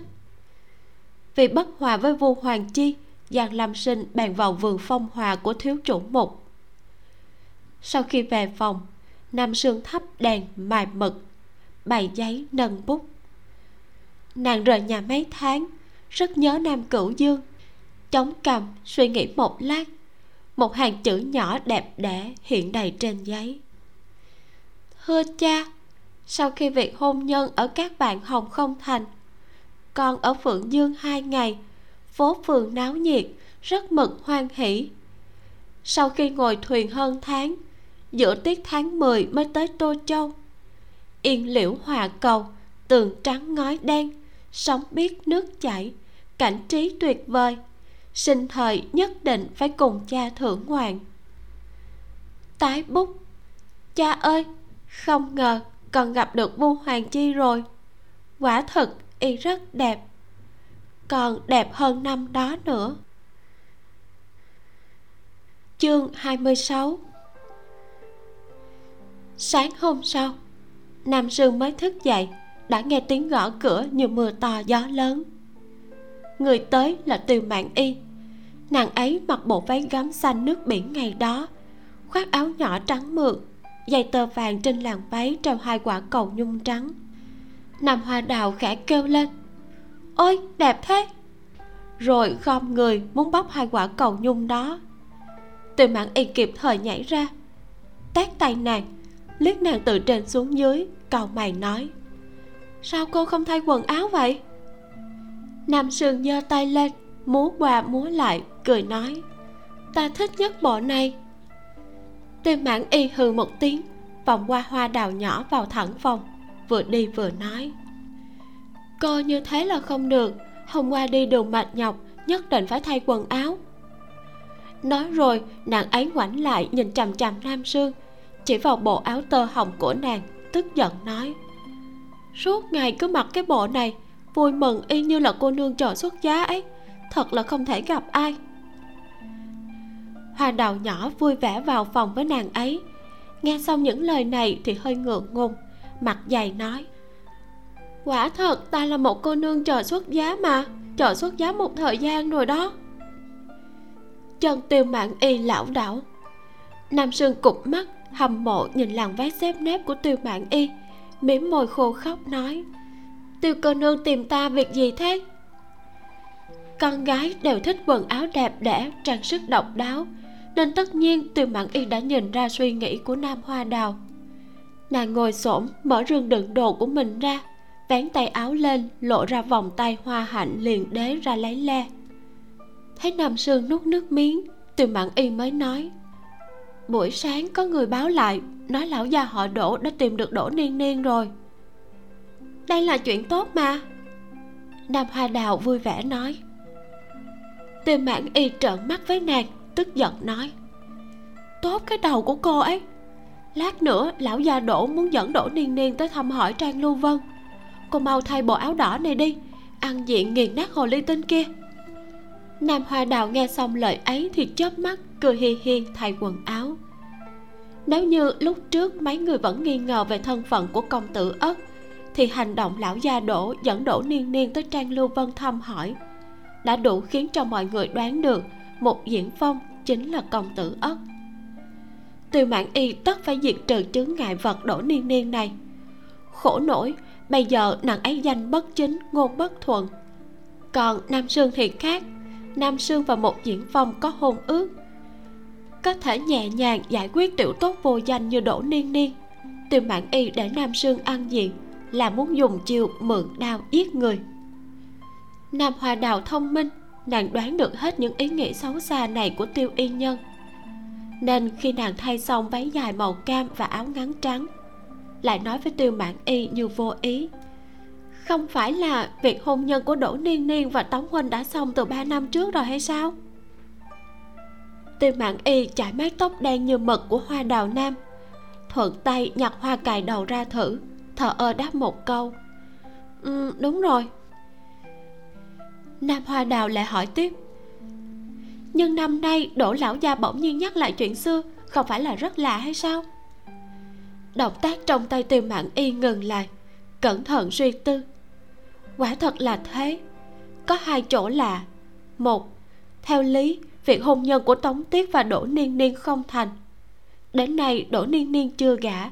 Trang lưu vân là nơi nàng ta phải tránh. Sao bỗng nhiên ba năm sau lại đến thăm với cha? Hai, đỗ niên niên thích một diễn phong. Bề ngoài thì cũng hợp lý. Nhưng bốn năm trước đại hội anh hùng, đỗ niên niên đi theo lão gia đỗ tham dự trên thực tế, đã từng gặp một diễn phong. Nếu như nàng ta thích, thì lão gia nên tới cửa làm mai khi việc hôn nhân thất bại với tống tiết đã qua. Sao lại đợi tới khi một diễn phong và vua hoàng chi vừa hay không có ở đây lại tới? Nói ngắn gọn, mặc dù thoạt nhìn mọi việc hợp tình hợp lý, nhưng trên thực tế là hết sức đột ngột. Thường thường, một việc diễn ra quá đột ngột thì kẻ gây chuyện tất có mưu đầu khác. Tiêu mãn y nhíu mày, biểu môi vấn tóc cho nam hoa đào, lát sau lại hỏi, thế thì theo cô nên làm thế nào? Nam hoa đào nhìn vào gương đồng, rất hài lòng với búi tóc tròn rủ hai bên, giơ tay lên sờ sờ rồi cười hì hì nói, tay nghề của cô thật giỏi. Tiêu mãn y đánh vào tay nàng, nam sương thổi thổi mu bàn tay rồi nói hôm qua, chắc chắn, một huynh và công tử hoàng đã đoán được sự thật. Họ chẳng tỏ vẻ gì, ác là đã thuận nước đẩy thuyền. Thuận nước đẩy thuyền? Ừ thuận nước đẩy thuyền, gậy ông đập lưng ông. Sau buổi trưa, ngày thu càng âm u. Nước hồ nguyệt lạnh mặt nước đầy lục bình lá khô, nước chảy quanh co. A hoàng chính phục vụ vườn thống huân tên là ly bình, dẫn nam sương và tiêu mạn y đi về sảnh chính ngoại trang. Ở ngoại trang của trang lưu vân, sảnh trà tiếp đại khách quan, sảnh chính tiếp đại khách quý. Lần này vùng hoàng chi và thiếu chủ mục quyết định tiếp đại cha con lão gia đổ ở sảnh chính, tức là đã có ý trả lời mối hôn sự này. Dọc đường ly bình kể hết lâu đài đình cát dày đặc trong trang lưu vân cho đám nam sương nghe đừng nói đến cả trang có diện tích rộng. Người bình thường ở hơn tháng cũng rất khó đặt chân tới khắp các nơi. Chỉ ngay chỗ có kết cấu cầu nhỏ đầy hòn non bộ, nước chảy quanh vườn hoa này thôi đã đủ khiến cho người ta hoa cả mắt. Nam sư chỉ cảm thấy hứng thú với một con ngõ mà ly bình nhắc tới. Lại nói, đi về phía sau không xa là con ngõ kia, rất gần với trai huy vũ của vua hoàng chi ngõ nhỏ dài mà sâu. Hai bên đều là tường đá xanh loàn lỗ rêu, quấn đầy tử đằng, nhỏ đến mức chỉ cho phép một người đi qua.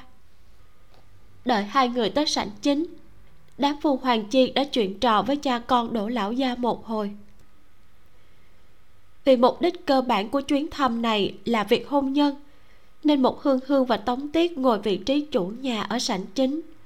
Những người còn lại chia nhau ngồi hai bên bởi vì đỗ lão gia đến thăm với danh nghĩa rỗi rãi thì hội họp, nên nam sương từ mạng y cũng có thể tham dự trong đó. Trời thu quang mây, heo mây mát lành. Đỗ lão gia đỗ bình xuyên, nhìn dáng vẻ một diễn phòng như cáo dòm gà, càng xem càng thèm. Ngoài cửa, từ mãn y họ thè thé hai tiếng. Đỗ bình xuyên còn chưa phản ứng kịp đỗ niên niên đã vội vàng đứng dậy chào hỏi. Tiêu cô nương. Ánh mắt của nàng ta chuyển ra phía sau tiêu mạng y. Thấy nam sương thì như ngẩn ra, mãi một lúc mới gọi, nam cô nương. Ánh mắt của nam hoa đào lượn lờ trên người đỗ niên niên vài vòng. Tuy ngũ quan của nàng ta không phải quá đẹp, nhưng thanh tú, động lòng người quần áo lụa trắng, càng bật lên màu da trắng nõn như tiên tử sông lạc.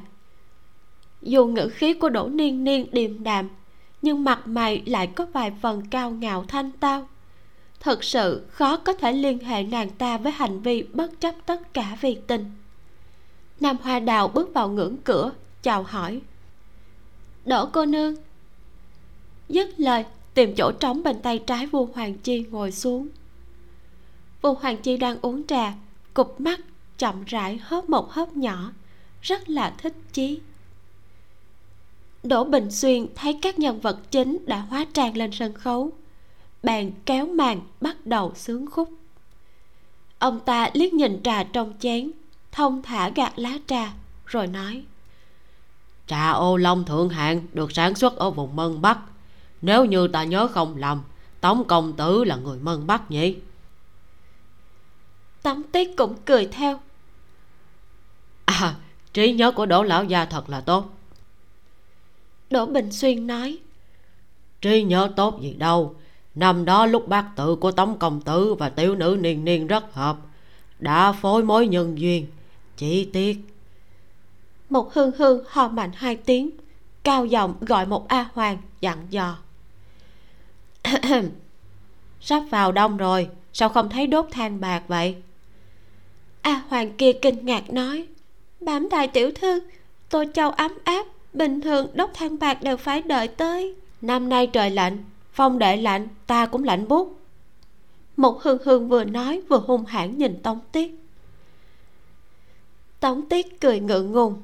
Đỗ bình xuyên thấy thế, chỉ thông thả nói tiếp. Nhưng có khi tái ông mất ngựa, dù tiểu nữ bỏ lỡ nhân duyên với tống công tử ta gộp bát tự của thiếu chủ và bát tử của niên niên. Mới biết thế nào là ông trời tác hợp, thế nào là uyên ương quyến lữ. Mặc dù con gái giang hồ hào hùng, nhưng khi cha nói lời này trước mặt con gái khác, thì các cô gái bình thường đều xấu hổ đỏ cả mặt. Nhưng nam sương nhìn đỗ niên niên, chỉ thấy vẻ mặt trầm lắng của nàng ta có chứa vẻ kiên nghị, không hề ngượng ngùng một chút nào nam sương đang định thu hồi tầm mắt, nhưng lại ngẩn ra trong lòng. Đỗ niên niên bỗng ngẩn phát đầu lên nhìn lại. Làn da trắng như tuyết, môi xinh đỏ tươi như máu, trong mắt như có ánh sáng lạ thường. Mặc dù đỗ niên niên yên lặng hờ hững, nhưng lại có chút lệ khí khó phát giác lượn lờ quanh mình. Dấu hiệu của tẩu hỏa nhập ma. Thầy dạy võ của nam sương là đào thiển, từng nói với nàng người tẩu hỏa nhập ma có ba loại dấu hiệu. Tầng thấp nhất, kinh mạch đảo ngược, tính tình cáu kỉnh. Tầng giữa, hành động cổ quái, tính tình thần bí. Dấu hiệu nhập ma của tầng cao nhất biến ảo đa đoan. Có người mất hết huyết sắc, lệ khí lộ ra ngoài. Nhưng mà không dễ nhận ra, thậm chí có người còn thay đổi ngoại hình. Trong ba loại tổ hỏa nhập ma này tầng dưới chỉ cần ngừng luyện võ là được. Tầng giữa cần phế bỏ võ công, thậm chí từ đó về sau tàn phế cả đời. Tầng trên cùng, một khi nhập ma thì chắc chắn phải chết. Thường thì trình độ võ công cao thấp quyết định tầng tẩu hỏa nhập ma. Lần này, đỗ niên niên tẩu hỏa nhập ma tầng cao nhất. Nói cách khác, chắc chắn nàng ta đã lén lút tu tập võ công danh chấn giang hồ nào đó. Đồng thời không còn sống lâu được nữa. Nam sương thất thần chốc lát. Lúc hoàng hồn sắc mặt tiêu mãn y đã cả kinh đến trắng bệch. Một hương hương và tống tiết thì rất vui mừng. Một diễn phong đang nói chỉ là ta và đỗ tiểu thư không quen biết. Trên giang hồ lắm lời đồn vô căn cứ. Sao không đợi phong ba qua đi rồi cùng bàn lại chuyện hôn nhân? Hôm nay đỗ bình xuyên đến thăm vốn đã sốc hết tinh thần định tử chiến đến cùng. Nào ngờ thiếu chủ mục nói câu nào câu nấy đều đúng ý mình. Ông ta vội vàng luôn miệng nói. Thiếu chủ nói rất là có lý rất có lý. Quả thật có lý. Âm thanh trêu đùa vang ở cửa chính là giang lam sinh khoan thai tới muộn. Hắn ta cầm quạt đập vào tay quét ánh mắt ra bốn phía. Sau khi ôn quyền hành lễ với mọi người thì đạo khách thành chủ, cười nói với đỗ niên niên. Chi bằng, đỗ cô nương cứ vào trang lưu vân, ở cùng với sương và mãn y trước, để dễ làm quen với các tỷ tỷ. Một từ tỷ tỷ nói lấp lửng. Nam sương và tư mãn y lớn hơn đỗ niên niên một tuổi. Đúng nên là chị. Nhưng nếu như đỗ niên niên lấy một diễn phong, càng phải gọi nam sương được cưới hỏi đàng hoàng một tiếng chị đỗ bình xuyên nghe thấy lời ấy vỗ ác khen. Ý kiến rất hay. Lúc đó đỗ niên niên cũng đứng dậy liếc một diễn phong một cái sâu xa rồi chân thành hành lễ với giang lam sinh. Vậy xin nghe lời công tử. Giang lam sinh chắp tay khẽ vái rồi cười nói. Không dám không dám. Đoạn lại liếc vua hoàng chi muốn cướp hoa đào nước nam, giang công tử có hai đối thủ. Một là thiếu chủ mục, một là ma đầu vu hắn ta lợi dụng đỗ niên niên giải quyết một diễn phong, lại xem như đã giúp vua hoàng chi. Từ đầu đến cuối trừ chào hỏi ra thì vua hoàng chi chưa nói chữ nào. Y bí hiểm ngồi trong sảnh, trầm tĩnh xem kỹ càng nhiều nhất chỉ giật giật đuôi mắt lúc hoa đào nam gọi a hoàng thêm trà cho mình. Hôm đó, cuối cùng, thư của giang công tử thành phượng dương đã đến kinh thành. Nam cửu dương hùng hùng hổ hổ xé phong thư ra, nói bình thường đầu óc thằng nhãi giang lâm sinh này lanh lợi. Sau lần này đi tìm hoa đào nhỏ cũng không mang bộ câu đưa thư theo, mật báo cho cha vợ bất cứ lúc nào. Xong khi nam cửu dương mở giấy viết thư ra rồi đọc thì vẻ mặt bỗng chuyển từ phẫn nộ thành mừng như điên. Ông nhấc tay vỗ bàn giấy viết thư bị ông vo thành một nắm suýt xoa nói hoa đào nhỏ nhà ta thật là có tiền đồ không ngờ lại nhập vào nội bộ trang lưu vân uống nắng hai cái thằng ranh đó răm rắp nghe lời. Nam cửu dương mừng khắp khởi nhớ mày đưa tay phất áo bào rồi gọi a hoàng bên cạnh nào nào lấy quan phục ta cất đáy hòm ra đây. Ta phải hẹn giang huynh cùng vào cung gặp hoàng thượng. Vui quá hóa buồn. Đúng lúc này một gã sai vặt ngoài cửa lăn một vòng chạy tới. Không xong rồi lão gia. Lão gia không xong rồi. Ông thầy già ở phố đông lại đánh tới nữa. Cùng lúc đó một người u ám lượn ra từ sau tấm bình phong. Mở miệng lạnh lùng vùng ra hai chữ. Vào cung chương 27 sau khi vào đông, cảnh trí của trang lưu vân đẹp đẽ muôn ngần. Mai đỏ mai trắng xen nhau nở rộ. Sắc sương bàn bạc trên suối nước như gương. Bộ câu đưa thư vỗ cánh vành vạch, hạ xuống xương thú trong vườn phong hòa. Một diễn phong không ở đây, giang lâm sinh xoay quạt lông trắng mấy vòng giữa mười ngón tay ngón trỏ và ngón cái của tay trái để trong miệng huýt một tiếng vang dội. Một câu đưa thư đập cánh hạ xuống, dừng ở cổ tay giang lam sinh. Lông trắng bay phấp phới. Lão già và tiểu thư phái thiên thủy ở kinh thành đều nghiện chim. Thường thường, một lớn một nhỏ thả chim đi dạo nơi ngoại ô kinh thành, như thể trăm sao vây trăng là phong cảnh mà người kinh thành thường hăng say nhắc tới. Tiểu nam sương học theo nam cửu dương, kẹp ngón trỏ ngón cái trong miệng huýt sáo. Tiếng cười lạnh lót vang tận mây xanh, quanh mình chim vỗ cánh bay. Chúng vỗ cánh theo nhịp điệu, vọt thẳng lên mây. Cảnh tượng hùng vĩ, ngay cả rừng cây nhỏ cách đó hai dặm cũng phải chấn động, rơi đầy lá cây. Lúc ấy, nam cửu dương sẽ khoanh tay thảnh thơi nhìn nam sương cười. Nói mấy chuyện không đâu, không màng danh lợi như một áng mây duy nhất giữa trời quang đang trôi không biết bờ bến. Nam hoa đào chỉ thích con sáo nhỏ của mình. Vì nó biết nói, nam cửu dương thì mê đắm con bồ câu đưa thư màu trắng, vì nó biết truyền tin. Nam sương ngẩng đầu lên, trời vào đông, quang như một khối ngọc hòa điền lạnh như băng. Từng vần sáng chói mắt cũng hơi giá rét nàng mới ở trong sân. Thoáng nghe thấy tiếng vỗ cánh của con bồ câu ấy. Nhưng khi ngẩng đầu nhìn, thì trong vạn dặm trời quang chỉ có một vầng mặt trời mùa đông sáng chói. Trong vườn thấm huân có một hồ nước nhỏ, tên là âm nguyệt. Ý là dấu minh châu. Hồ nước nhỏ ấy được khơi từ hồ nguyệt. Ánh nước lành lạnh, một cây cầu đá dài hình vòm xây vắt ngang hồ. Đầu kia của cây cầu là một đình lục giác nhỏ nam hoa đào lững thững đi qua cầu. Bàn đá trong đình lục giác rất nhỏ, chỉ cỡ bàn cờ. Nhưng trong một tấc vuông của nơi này, mẹ ruột của nàng là hoa nguyệt lại có thể múa ra phong hoa tuyệt đại. Nam sương nhớ, lúc 9 tuổi, nàng mở to mắt, nhìn người mẹ bị bệnh hết phương cứu chữa của mình, múa khúc kinh loan trên bàn đá vì nam cửu dương đến nỗi kiệt sức mà chết. Kích thước của cái bàn đá đó cũng chẳng khác trước mắt là bao. Từ ngày đầu tiên vào vườn thấm huân, nam hoa đào đã muốn hỏi tư mạng y. Nàng ấy nhảy khúc kinh loan có thể không lấy thảm trắng nhung làm giới hạn, mà lấy bàn đá trước mặt được không? Dù sao, nhân gian khúc ngàn, chỉ có một nơi có thể học được kỹ thuật múa của khúc kinh loan chính là vũ thiên hạ đệ nhất kinh thành mà thôi. Mà mẹ của nam hoa đào là hoa nguyệt. Đến tận năm trước khi qua đời, vẫn cố chấp ở lại vũ thiên hạ. Đưa chim đi dạo nơi tĩnh mịch là thói quen của cha con nam cửu dương sau khi hoa nguyệt qua đời.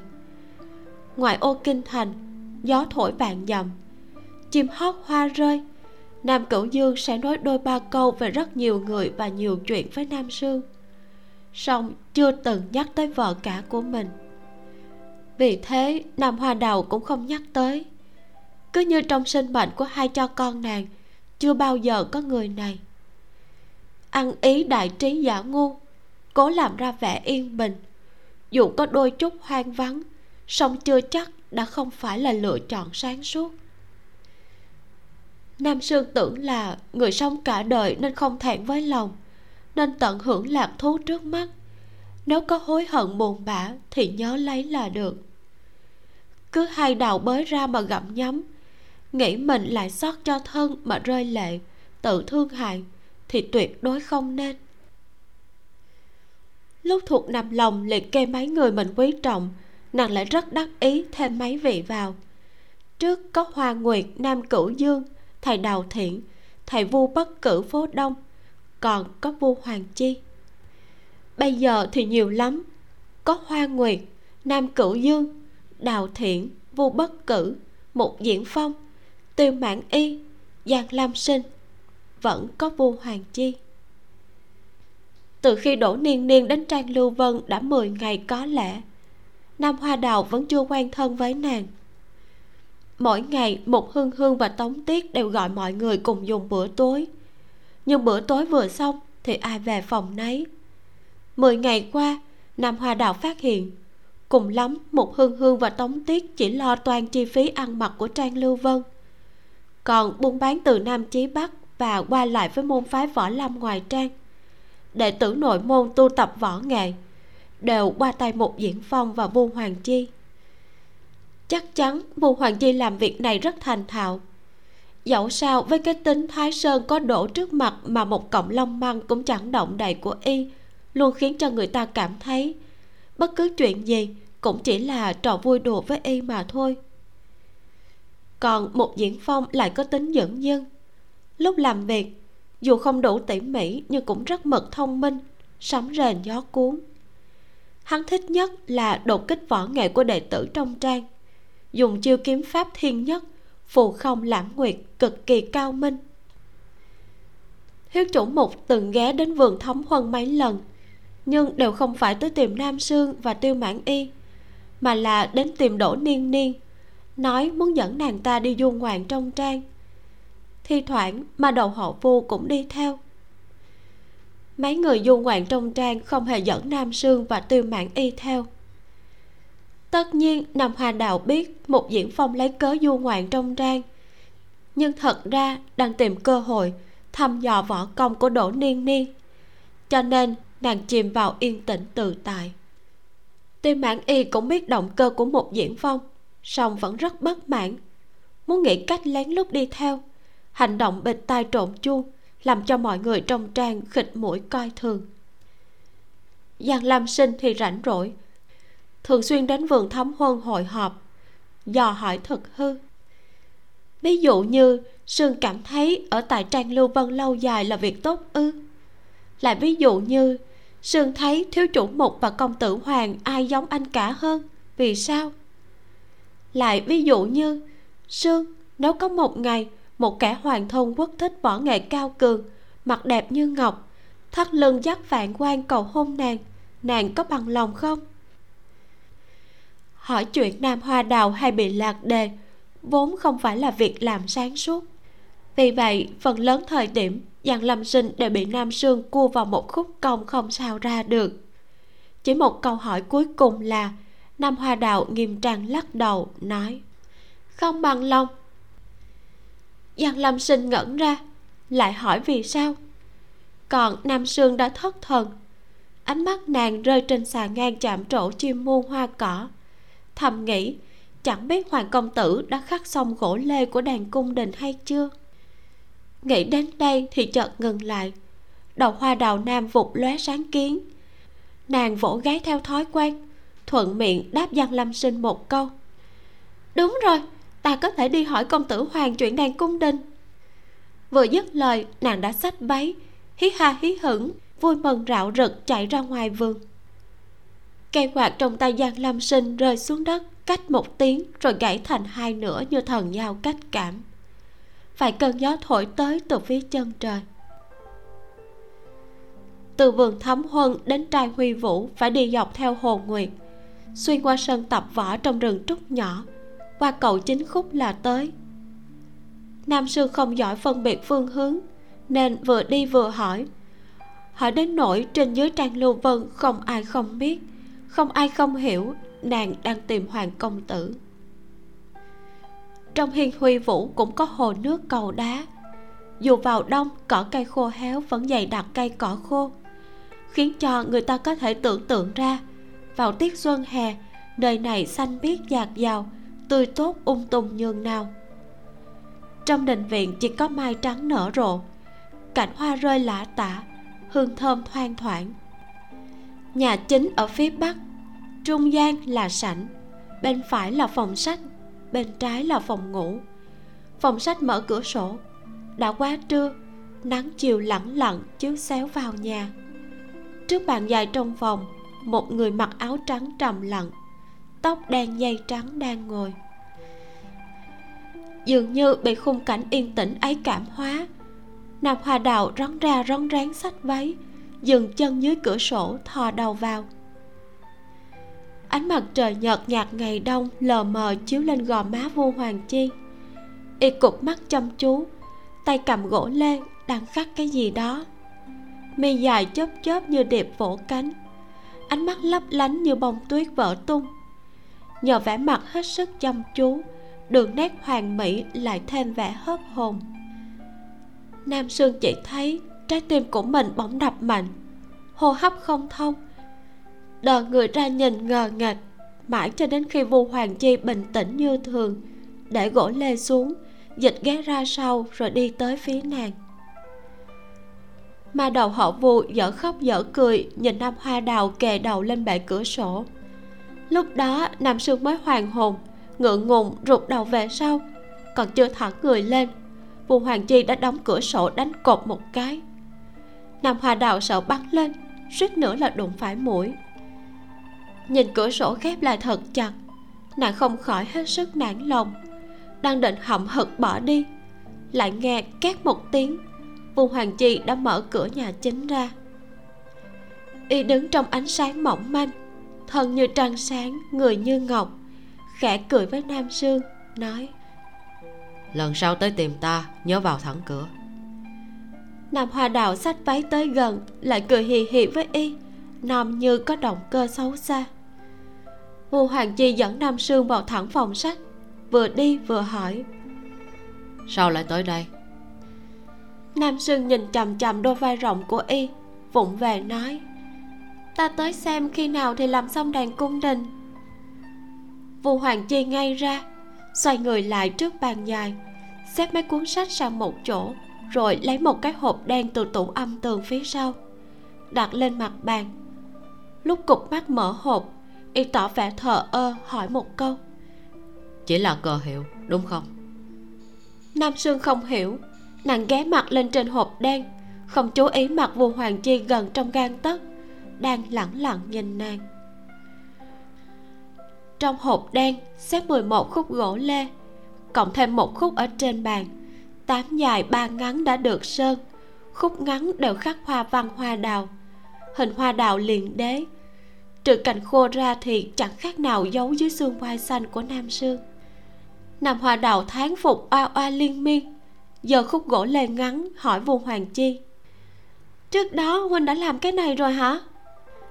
Ánh mắt vua hoàng chi khẽ đầu trên bàn tay trắng nõn như ngọc đang nắm gỗ lê. Ta về lật sách rồi học theo mà thôi nam sương đặt gỗ lê lên bàn giờ ngón tay cái với y. Thông minh. Sau đó là nhặt khúc gỗ kia lên như lấy được báu vật. Mở cửa sổ ra xem dưới ánh mặt trời một lúc lâu, mới nói. Giống cái dấu của ta thật, vừa tao nhã vừa phóng khoáng. Vô hoàng chi ngẩn người, không biết nàng đang tự khen hay là đang khen mình. Mãi y mới hỏi. Nàng muốn vẽ gì trên thân đàn nam sương xoay người lại, khoanh tay chống cầm nghĩ một chốc.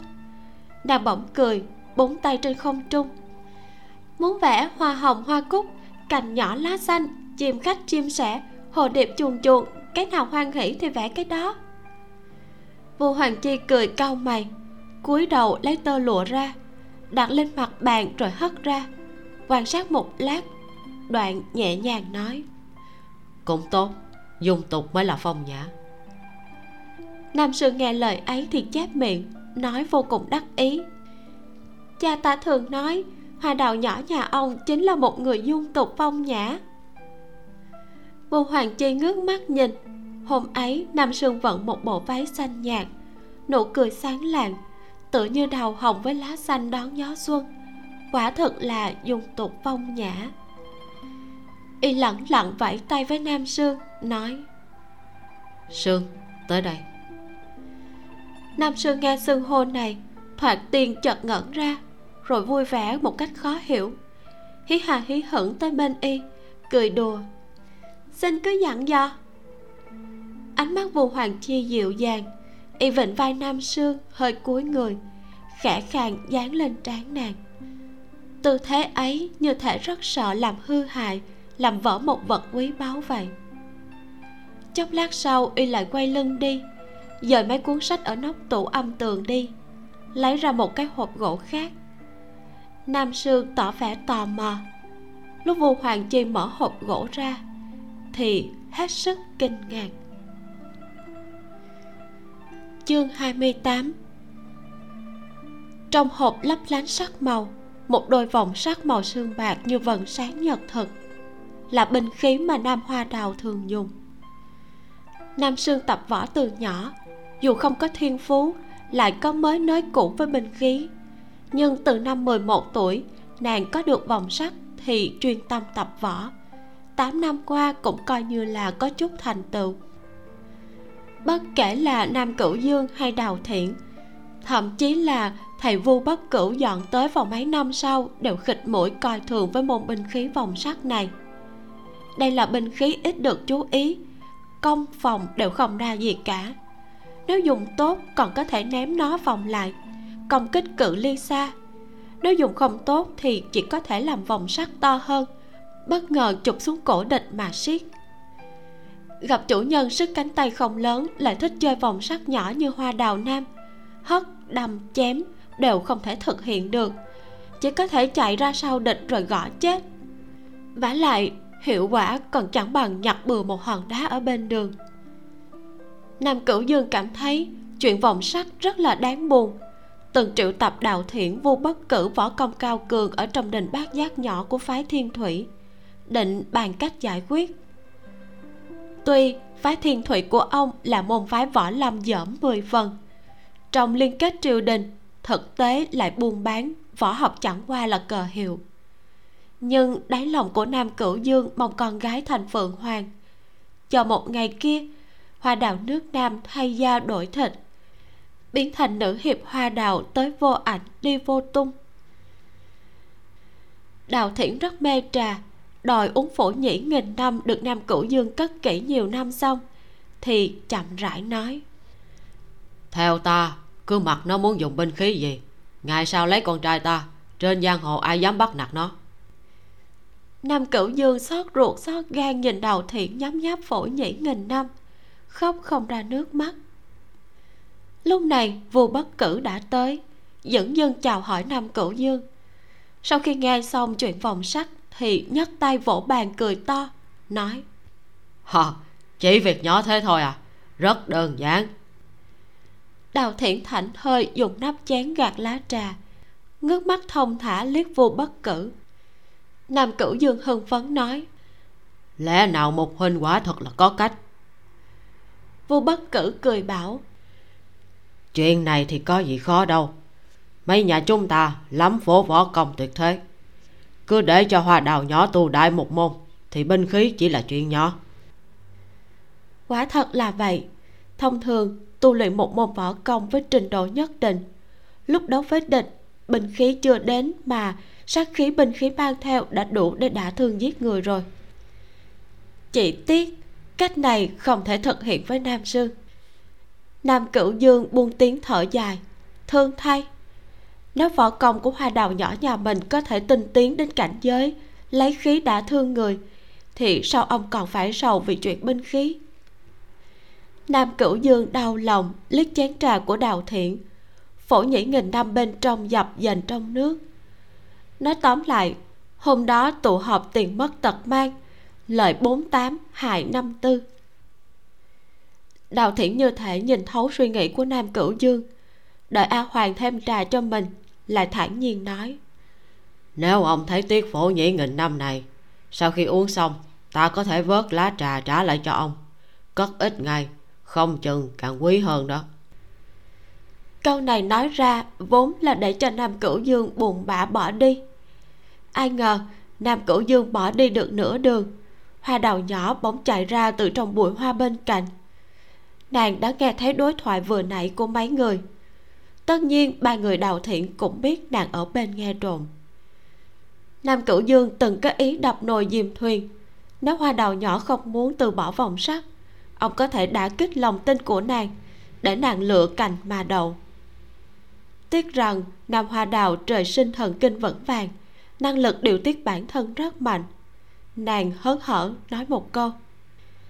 Xin cha yên lòng, con gái thấy mình tuy không phải thiên tài luyện võ, nhưng mà dùng cái vòng sắt này tất có thể trở thành cao nhân tuyệt đỉnh. Câu này khiến cho nam cửu dương hoàn toàn tuyệt vọng. Không ai tin nam sương chân chất có thể trở thành cao thủ tuyệt thế. Càng không ai tin một đôi vòng sắt có thể tạo ra phong thái lỗi lạc, ngoại trừ người mẹ đã qua đời của nam sương hoa nguyệt mẹ của nàng, có đôi phần đơn thuần. Suốt ngày hớn hở tồ tạch. Con gái làm gì bà cũng đều khen. Chưa tức giận với ai bao giờ, còn chất phát hơn cả nam sương mấy phần. Trước đây, nam sương thấy hoa nguyệt như vậy không tốt.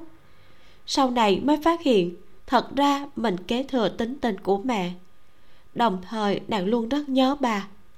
Nhớ lúc mình còn non nớt, nói, về sau tung hoành giang hồ hoa nguyệt thò đầu ra cười hì hì, nói, ngày sau, sương sương thành đại hiệp, có chăm về nhà thăm mẹ không? Sau đó, nam sương xuất giá, bèn ngoan ngoãn để vòng sắt ở nhà. Gì mà xưng bá giang hồ. Cái gì mà võ công cái thế. Ôi, đó đều là truyền thuyết. Thà rằng ngoan ngoãn xây tổ sinh con, duy trì hương khói, dẫn chồng lưng thẳng, ôm con ngoan trắng mập về nhà thăm cha báo hiếu với cha. Thế là khi nhìn thấy đôi vòng sắt màu sương bạc trong hộp, nam sương vừa kinh ngạc, kích động, vừa vui vẻ đắc ý. Còn có sự cảm động khó nói thành lời. Dường như ngực chất đầy bông, mềm mại căng tràn. Lúc lấy hơi muốn nói lại bị sợi bông hít vào ấy làm sặc. Sặc đến mức mũi cay cay, khóe mắt ẩm ướt nam hoa đào thích thú cầm vòng sắt không nở rời tay. Nhìn vu hoàng chi tét miệng cười hi hi nói. Huynh không biết đấy thôi. Trước kia, ta mơ là một vị nữ hiệp võ công cái thế tung hoành giang hồ đó. Vu hoàng chi cười, nhìn nàng chốc lát, đưa tay xoa mặt nàng. Ngón cái lướt nhẹ qua khóe mắt nàng, vẽ ra một vệt nước mỏng. Y dịu dàng nói. Ừ sau này theo ta là được. Sợi bông trong lòng nam sư như hòa vào máu, chảy khắp cơ thể, toàn thân mềm nhũn cả ra. Nàng vô thức nghiêng đầu, khóe môi chạm vào lòng bàn tay vua hoàng chi như lướt qua đá nung. Nàng cầm vòng sắt ở tay trái rồi lại nâng tay phải lên. Bất giác lướt qua gò má dịu dàng mà nham hiểm của vua hoàng chi. Cử chỉ kích động bất thường hai vòng sắt phát ra tiếng keng lanh lảnh như lời cảnh báo đánh thức cả hai người. Nam sương giật mình có tật giật mình nhanh chóng vụt tay lại. Vũ hoàng chi cười khẽ cụp mắt nhìn vòng sắt rồi nói. Nàng ra cửa sổ hướng về phía mặt trời nhìn kỹ thử xem. Mặt mày của nam sương đường vẻ nghi hoặc đi thẳng tới cửa sổ hướng vòng sắt về phía ánh mặt trời nó liền tỏa ánh sáng bảy màu như cầu vồng. Nam sương nhìn cẩn thận, bỗng cau mày lại rồi gặp ngón tay gõ khẽ trên vòng. Ngoảnh lại, trợn mắt há mồm nói với vua hoàng chi. Đây là đá phong minh. Đá phong minh, tức là một trong bí bảo ngũ hành của lạc thiên cửu nhãn. Nguyên là đá lạ vạn năm trong sơn động bí ẩn của dãy trường bạch sau đó, lúc thái tổ dựng nước đã phái người đến đào để tìm đủ bí bảo ngũ hành. Một trăm mười năm trôi qua đá phong minh trở thành báu vật trấn phái của ma cung giang hồ, cùng mộ tuyết. Chỉ vì binh khí chế tạo từ đá phong minh có lực sát thương đáng sợ. Bình thường, binh khí cần cách trăm tấc đã có thể đưa người ta vào chỗ chết. Một đôi lưỡi vòng tuyết của vua hoàng chi chính là dùng đá phong minh chế tạo ra sau khi cung mộ tuyết bị diệt đá phong minh cũng chẳng biết ở đâu. Không ngờ đúng là đã bị ma đầu họ vu giống trống khua chiên chuyển đến trang lưu vân. Vua hoàng chi gật đầu vẻ mặt lại nghiêm túc y nói đồi, vòng vọng tuyết.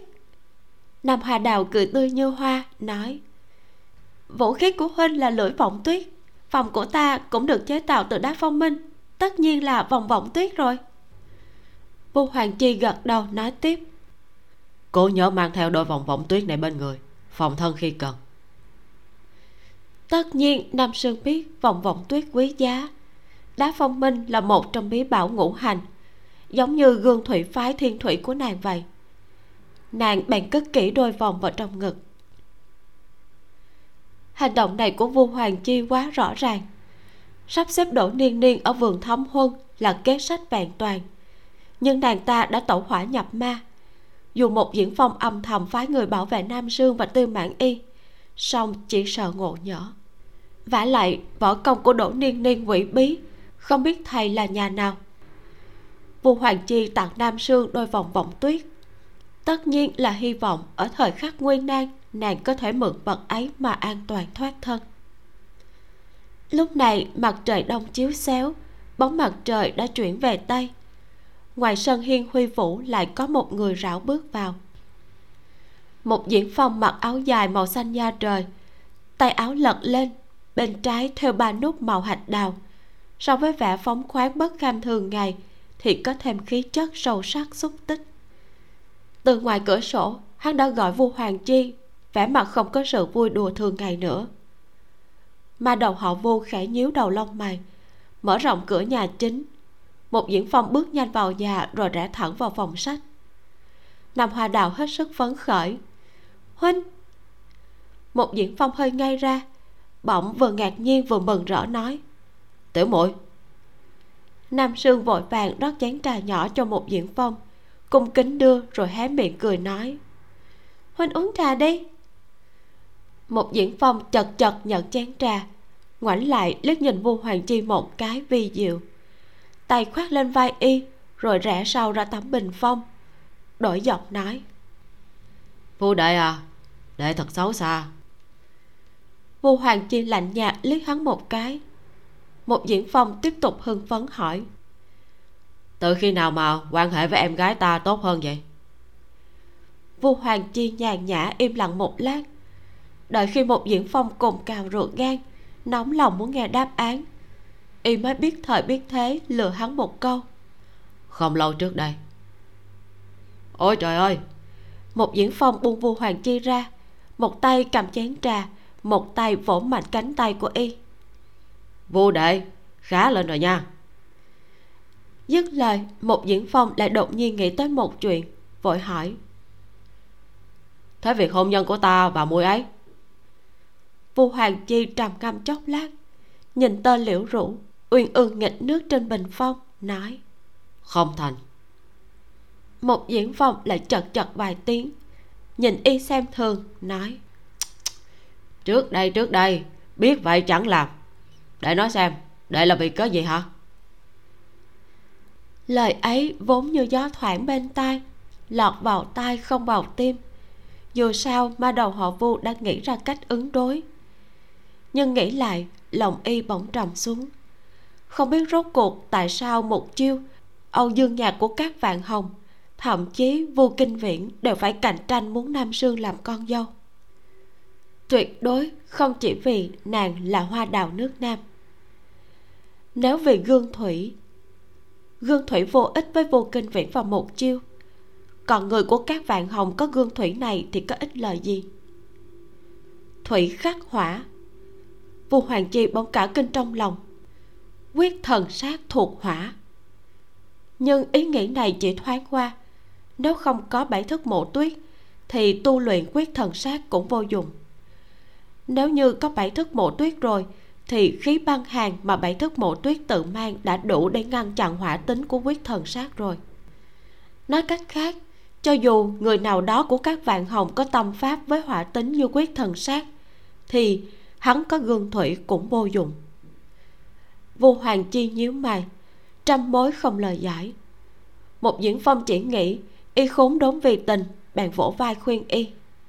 Vua đệ à đừng có vội quan hệ giữa đệ và sương muội tốt hơn thì tất nhiên trở thành em rể kết nghĩa của ta. Việc này cứ để ta thay đệ làm chủ. Lúc này nam hoa đào thò đầu ra từ bên cạnh bình phong hỏi làm chủ chuyện gì? Một diễn phong cười ha ha nói ha ha tiểu muội à ta hỏi muội hôm nay huynh tới có phải muốn nói về chuyện của tiêu cục tô duyệt hay không? Vu hoàng chi lạnh nhạt ngắt lời hắn. Một diễn phong đột nhiên nhớ tới việc chính tức khắc thu hồi vẻ không đứng đắn vừa nãy. Hắn nhíu mày lại cất bước đến trước ghế trong phòng sách rồi ngồi xuống đặt chén trà xuống bên cạnh nói. Bữa trước tiêu cục tô duyệt nhận một chuyến vận chuyển rồi bị mất hàng. Vu hoàng chi ngừng động tác ngay cả nam sương cũng không khỏi ồ một tiếng.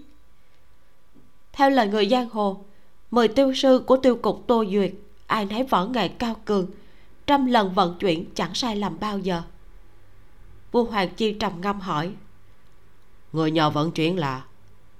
Một diễn phong gật đầu nói trọng điểm chính là ở đây. Bề ngoài là một phái nhỏ vô danh trong giang hồ nhưng thứ vận chuyển lại là ngọc thủy long phi thiên trong cấm cung sau khi ta phái người âm thầm điều tra, trước đó, phái nhỏ vô danh kia lại qua lại rất gần gũi với người của các bạn hồng. Ngọc thủy long phi thiên. Không thể nào. Tiếng của giang lam sinh bỗng truyền đến từ ngoài cửa. Chương 29 Giang Lam Sinh bước nhanh tới trước mặt mọi người, Nhìn khắp bốn phía Lúc thấy Nam Sương vẻ chán nản trên mặt hắn ta lóe lên rồi biến mất. Hắn ta vén vạt áo ngồi xuống, Bưng trà trong tay rồi nói, Ngọc Thủy Long Phi Thiên, Chắc không thể đâu. Vua Hoàng Chi dọn dẹp sách vở trên bàn, Xem chừng đã tỏ tường đầu đuôi câu chuyện. Một diễn phong liếc y hai cái Rồi ngoảnh lại hỏi Giang Lam Sinh, Sao lại không thể? Giang Lam Sinh cầm quạt lông trắng trong tay, Điểm năm cái trong không trung Bí bảo ngũ hành của Lạc Thiên Cổ Nhãn. Hắn ta dừng lại Rồi mở xoẹt cây quạt ra, Cười nói Bốn phổ võ công Và bí bảo ngũ hành của Lạc Thiên Cổ Nhãn Là vật then chốt lúc lập quốc Của cả vùng thần châu. Chú thích, Lạc Thiên Cửu Nhãn Là tên gọi của bộ báu vật Được Thái Tổ dùng để dựng nước, Gồm có bốn bản võ công, quyết thần sát, công thiên nhất phổ chuyển nguyệt và bảy thức mộ tuyết. Kết hợp với ngũ hành bí bảo, tức là năm món bảo vật có thuộc tính ngũ hành kim mộc thủy hỏa thổ. Bí bảo ngũ hành có hai thứ được cất trong cung, là đài càng khôn thuộc thổ và phù hóa hỏa thuộc hỏa. Bởi vì đài càng khôn thuộc thổ nên tính chất ổn định trầm lắng, chỉ cần xếp lại là được. Còn phù hóa hỏa thuộc hỏa thì cương liệt kích động. Cần phải có vật khác áp chế. Thủy khắc hỏa, nhưng mà gương thủy trong bí bảo ngũ hành. Giang lâm sinh nói đến đây thì dừng lại một lát. Sớm đã không rõ tung tích, nên thái tổ bèn đặt chung thần vật ngọc thủy long phi thiên với phù hóa hỏa. Nước lửa tương khắc mới được an bình. Nếu trong cung vẫn chưa truyền ra tin tức phù hóa hỏa mất trộm, thì sao ngọc thủy long phi thiên lại lưu lạc dân gian? Nhiều năm qua, bí bảo ngũ hành của lạc thiên cửu nhãn đã biến thành gốc rễ quốc gia trong lời đồn của mọi người. Nếu phù hóa hỏa là một trong bí bảo ngũ hành, thì hoàng cung tất sẽ phong tỏa tin nó mất trộm, không ai hay biết. Nhưng mà, dựa vào thân phận của giang lam sinh, muốn nghe ngóng tin tức bí ẩn như vậy không khó. Nam sương cẩn thận nghiền ngẫm lời nói của giang lam sinh trong lòng, bỗng nhiên nói làm sao huynh biết phù hóa hỏa đó thực sự ở trong cung chứ? Giang lâm sinh giật mình, kinh ngạc nhìn nam sương nam hoa đào nói tiếp, đài càn khôn ở trong cung, điểm ấy không có lạ, vì hàng năm lúc bái tế đều có thể nhìn thấy. Nhưng mà phù hóa hỏa ở trong cung chỉ là nghe nhầm đồn bậy mà thôi, dù sao chưa có ai tận mắt trông thấy. Một diễn phong tiếp lời, không sai, ta cũng cho rằng phù hóa hỏa không ở trong cung. Trăm năm trước, thái tổ chỉ giữ đại càng khôn ở trong cung, phân tặng tứ bảo còn dư lại cho người đời sau của trung sĩ. Mục đích chính là để bí bảo ngũ hành tán mát chân trời, không bị thu được cả thảy. Nhưng mấy năm trước, trong cung bỗng nhiên truyền ra tin tức, nói con cháu của một trung sĩ lại giao phù hóa hỏa về hoàng cung. Hoàng đế cảm mừng, còn phong chức quan cho người kia. Song nghĩ cẩn thận hành động thu hồi phù hóa hỏa không hợp với động cơ ban đầu. Vu hoàng chi lên tiếng. Thêm nữa, năm phù hóa hỏa thu hồi vừa hay là lúc cùng mộ tuyết bị hủy diệt. Chắc là thu hồi phù hóa hỏa chỉ là cái cớ để trấn an lòng người mà thôi. Bí bảo ngũ hành và bốn phổ võ công của lạc thiên cửu nhãn không phải là không có liên hệ. Lấy tâm pháp ngoại công tu luyện, bảy thức mộ tuyết trùng điệp trắc trở hầu như lúc nào cũng phải tìm được đường sống trong chỗ chết mới có thể đột phá một cảnh giới. Mà bí bảo ngũ hành chính là thứ tốt để giúp kẻ tu luyện đột phá trùng vây, luyện thành bảy thức mộ tuyết. Vì vậy, trăm năm trước, sở dĩ có bốn vị tướng quân đồng thời luyện thành bảy thức mộ tuyết là vì họ có bí bảo ngũ hành giúp đỡ. Mà nay, khi bí bảo ngũ hành bật vô âm tính e là kẻ có thể luyện thành bộ công phu này chỉ có cha con vua kinh viện vua hoàng chi. Năm đó, cùng mộ tuyết bị diệt vua kinh viện chỉ giữ một quyển tàn phổ bảy thức mộ tuyết trong tay, còn toàn phổ đã không biết nơi nào. Có một thời gian, lòng người trên giang hồ đều bàng hoàng, lòng dân thiên hạ thì càng bất ổn. Chỉ sợ kẻ có giả tâm có được bộ võ công tuyệt thế này, gây nên một trận rung chuyển. Nhưng nếu muốn đột phá tầng thứ ba của bảy thức mộ tuyết, nếu bản thân kẻ tu luyện không có thiên tư đặc biệt, cốt cách thanh kỳ, thì bắt buộc phải mượn công lực của phù hóa hỏa. Vào thời điểm này, hoàng đế chiêu cáo thiên hạ, nói phù hóa hỏa đã đặt ở trong cung. Trên thực tế là trá hình nói cho giang hồ. Trừ được cha con vua kinh viễn bị diệt môn, thì trên giang hồ sẽ không còn người luyện thành bảy thức mộ tuyết nữa dùng nó để trấn an lòng dân. Giang Lâm Sinh trầm ngâm chốc lát, Đã đoán được ý của vua Hoàng Chi. Hắn ta cười nói, Cũng đành, Vậy coi như phụ hóa hỏa không ở trong cung. Trong vẻ mặt không nghiêm túc, Lại có vài phần bất đắc dĩ. Một diễn phong bọc cười, Sắc mặt của Giang Lâm Sinh quá rõ ràng. Phù hóa hỏa ở trong cung Đúng là ngụy trang, Không ngờ ba người lại đoán ra được. Lúc này đã sắp tối. Mùa đông trời nhanh tối. Hôm đó nắng chiều biến mất rất nhanh. Chỉ chốc lát mà chân trời chỉ còn lác đác một luồng sáng nhạt màu cam. Bốn phía nổi gió lẳng lặng thổi. Tháng chạp chưa đến, bầu trời nặng nề mây đen, lại có vẻ chực đổ tuyết khi đêm xuống.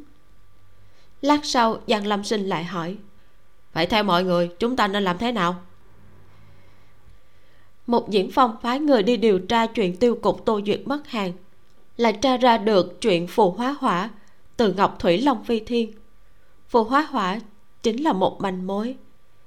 Thế là một diễn phong dừng một lát rồi lại nói chuyện phù hóa hỏa rất là kỳ quặc nhưng bây giờ truy cứu cũng vô ích tạm thời không bàn tới.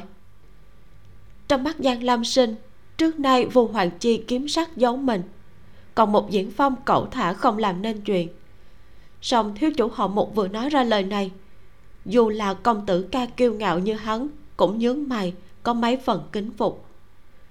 Vua hoàng chi đột nhiên hỏi huynh phái người đi tìm hiểu chuyện tô duyệt mất hàng từ khi nào? Câu hỏi này đúng như mong muốn của một diễn phong hắn cong miệng cười. Giờ thìn hôm nay? Thời gian ngắn ngủi như vậy lại có thể thăm dò ra hai năm rõ mười chuyện cơ mật như thế thám tử của trang lưu vân đâu phải thần. Như vậy thì chỉ có một lời giải thích. Tiêu cục tô duyệt cố ý lộ tin mất hàng đồng thời khiến cho tất cả mọi người biết vật họ bị trộm chính là ngọc thủy long phi thiên có quan hệ mật thiết với phù hóa hỏa. Vua hoàng chi kinh ngạc nhếch đuôi lông mày lát sau cũng cười. Thì ra là thế. Y nhẹ nhàng đặt cái chặn giấy ra góc bàn phát ra một tiếng cạch rồi giải quyết dứt khoát. Có ba kết luận. Một, chuyện tiêu cục tô duyệt mất hàng là do có người âm thầm thao túng. Mục đích là để cho người ta biết phù hóa hỏa không ở trong cung, mà trên giang hồ. Hai đỗ niên niên vào trang lưu vân, tất có liên quan đến chuyện tô cục tô duyệt mất hàng. Ba, nếu trước đó chúng ta đoán không sai, thì võ công mà đỗ niên niên luyện tập y nhìn xung quanh nở nụ cười nói. Là thức thứ ba của bảy thức mộ tuyết. Nam sương ngạc nhiên nói. Sao có thể được? Đỗ niên niên đã tẩu hỏa nhập ma nhưng mà tẩu hỏa nhập ma khi luyện thức thứ ba của bảy thức bộ tuyết không giống như cô ta vậy mà là nàng nói đến đây bỗng nhiên ngay ra nuốt nửa lời phía sau xuống. Mà là từ khuôn mặt đến sau cổ đều mọc đầy đốm màu tím vô cùng kỳ dị. Vô hoàng chi khoan thai tiếp lời nàng, bỗng nhiên lại liếc nam sương một cái sâu xa, trong mắt có vần sáng. Giang lâm sinh cầm quạt gõ bột một tiếng xuống án kỹ có rồi, mọi người còn nhớ lời của mấy kẻ giang hồ ở giang bên cạnh lúc ở nhà trọ hỷ xuân của phượng dương không? Một diễn phong nghe vậy cười nói với vua hoàng chi. Mấy người đó đồn là để muốn khôi phục cung mộ tuyết lần lượt tuyển bảy người, dạy mỗi người một thức trong bảy thức mộ tuyết. Tất nhiên, người muốn khôi phục cùng mộ tuyết không phải vô hoàng chi mà là kẻ khác. Mọi người trầm mặc chốc lát, nói đến tận đây đã rõ như ban ngày. Đỗ niên niên chính là người được chọn để tu luyện thức thứ ba của bảy thức mộ tuyết, phi hồng ánh tuyết. Bộ võ công bảy thức mộ tuyết này cần tiến dần lên từng tầng một nếu luyện từ giữa, võ công có thể đột nhiên tăng mạnh trong một tối. Nhưng cứ thế mãi thì tất tẩu hỏa nhập ma, chết bất đắc kỳ tử. Nói cách khác, đỗ niên niên cố tu luyện thức thứ ba của bảy thức mộ tuyết, ắt không được chết yên lành, không còn sống được bao lâu. Nam hoa đào buông tiếng thở dài. Vậy cô ta cố chấp đến trang lưu vân như thế là có ý gì? Vua hoàng chi suy nghĩ một lát nói hỏi là biết thôi. Giang lâm sinh cũng gật đầu nói ừ hỏi rõ ràng tiền căn hậu quả đi. May mà bây giờ cô ta còn an tĩnh tự đắc. Vừa nãy lúc tới đây ta thấy cô ta ngồi một mình ở bên hồ rất là đau buồn. Dường như thật sự là khốn đốn vì tình còn bóc nước trong hồ mà uống. Vua hoàng chi bỗng nhiên ngẩng đầu nhìn giang lam sinh cả kinh hỏi cô ta vóc nước từ trong hồ để uống à? Nước hồ ngày đông cực lạnh. Vào lục phủ ngũ tạng sẽ như vạn cái kim đâm vào. Người bình thường rất khó chịu được. Nhưng đỗ niên niên đã tu luyện thức thứ ba của bảy thức mộ tuyết. Vua hoàng chi im lặng một lúc, mãi sau mới nhìn một diễn phong, nhấn mạnh từng chữ. Theo như ta biết, nếu chỉ luyện thức thứ ba, thì lúc tẩu hỏa nhập ma, ban đầu chỉ có kinh mạch hỗn loạn tính tình âm trầm, giấu đi vẻ tàn ác. Nhưng chịu đựng đến bước ngoặt cuối cùng, thì lục phủ ngũ tạng như thiêu như đốt. Khó có thể nhẫn nại, dù vào đông rét buốt cũng có thể nuốt băng ăn tuyết để giảm bớt. Nếu như lúc này, cô ta mà bị ai chọc tức, thì sẽ khó có thể khống chế, nổi điên lên, khát máu giết người. Nam sương nghe xong lời ấy, sắc mặt cũng trắng bệch ngay. Mấy ngày nay vì một diễn phong mà tiêu mãn y năm lần bảy lượt đi gây sự với đỗ niên niên. Nàng ấy dùng bánh khóe nhỏ, thường ngày đỗ niên niên chỉ làm như không thấy.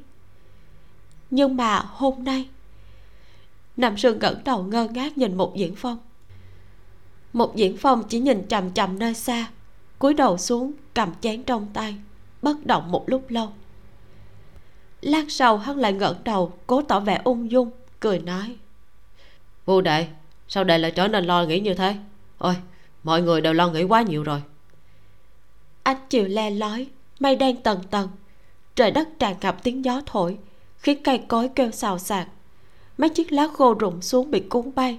Cắt ngang chiều tối màu xanh nước biển vẽ ra vẻ sơ sát tiêu điều. Xa xa thoáng có tiếng sấm. Một diễn phong ngước mắt nhìn ra ngoài cửa sổ. Mày kiếm anh tuấn của hắn đẹp đẽ lạ thường đôi mắt phượng tuấn lãng bất phàm. Lời hắn nhẹ bẩn năm nay tuyết rơi sớm thật. Dứt lời khóe mắt của hắn bỗng giật một cái. Một người làm lão đảo chạy tới từ ngoài sân hô to. Thiếu chủ công tử không xong rồi. Cô nương tiêu và cô nương đổ một lời không hợp đánh nhau rồi. Võ công của cô nương đổ cao quá mấy người chúng tôi không cản được. Cạch một tiếng chén trà rơi trên mặt đất. Một diễn phòng đứng dậy hét lớn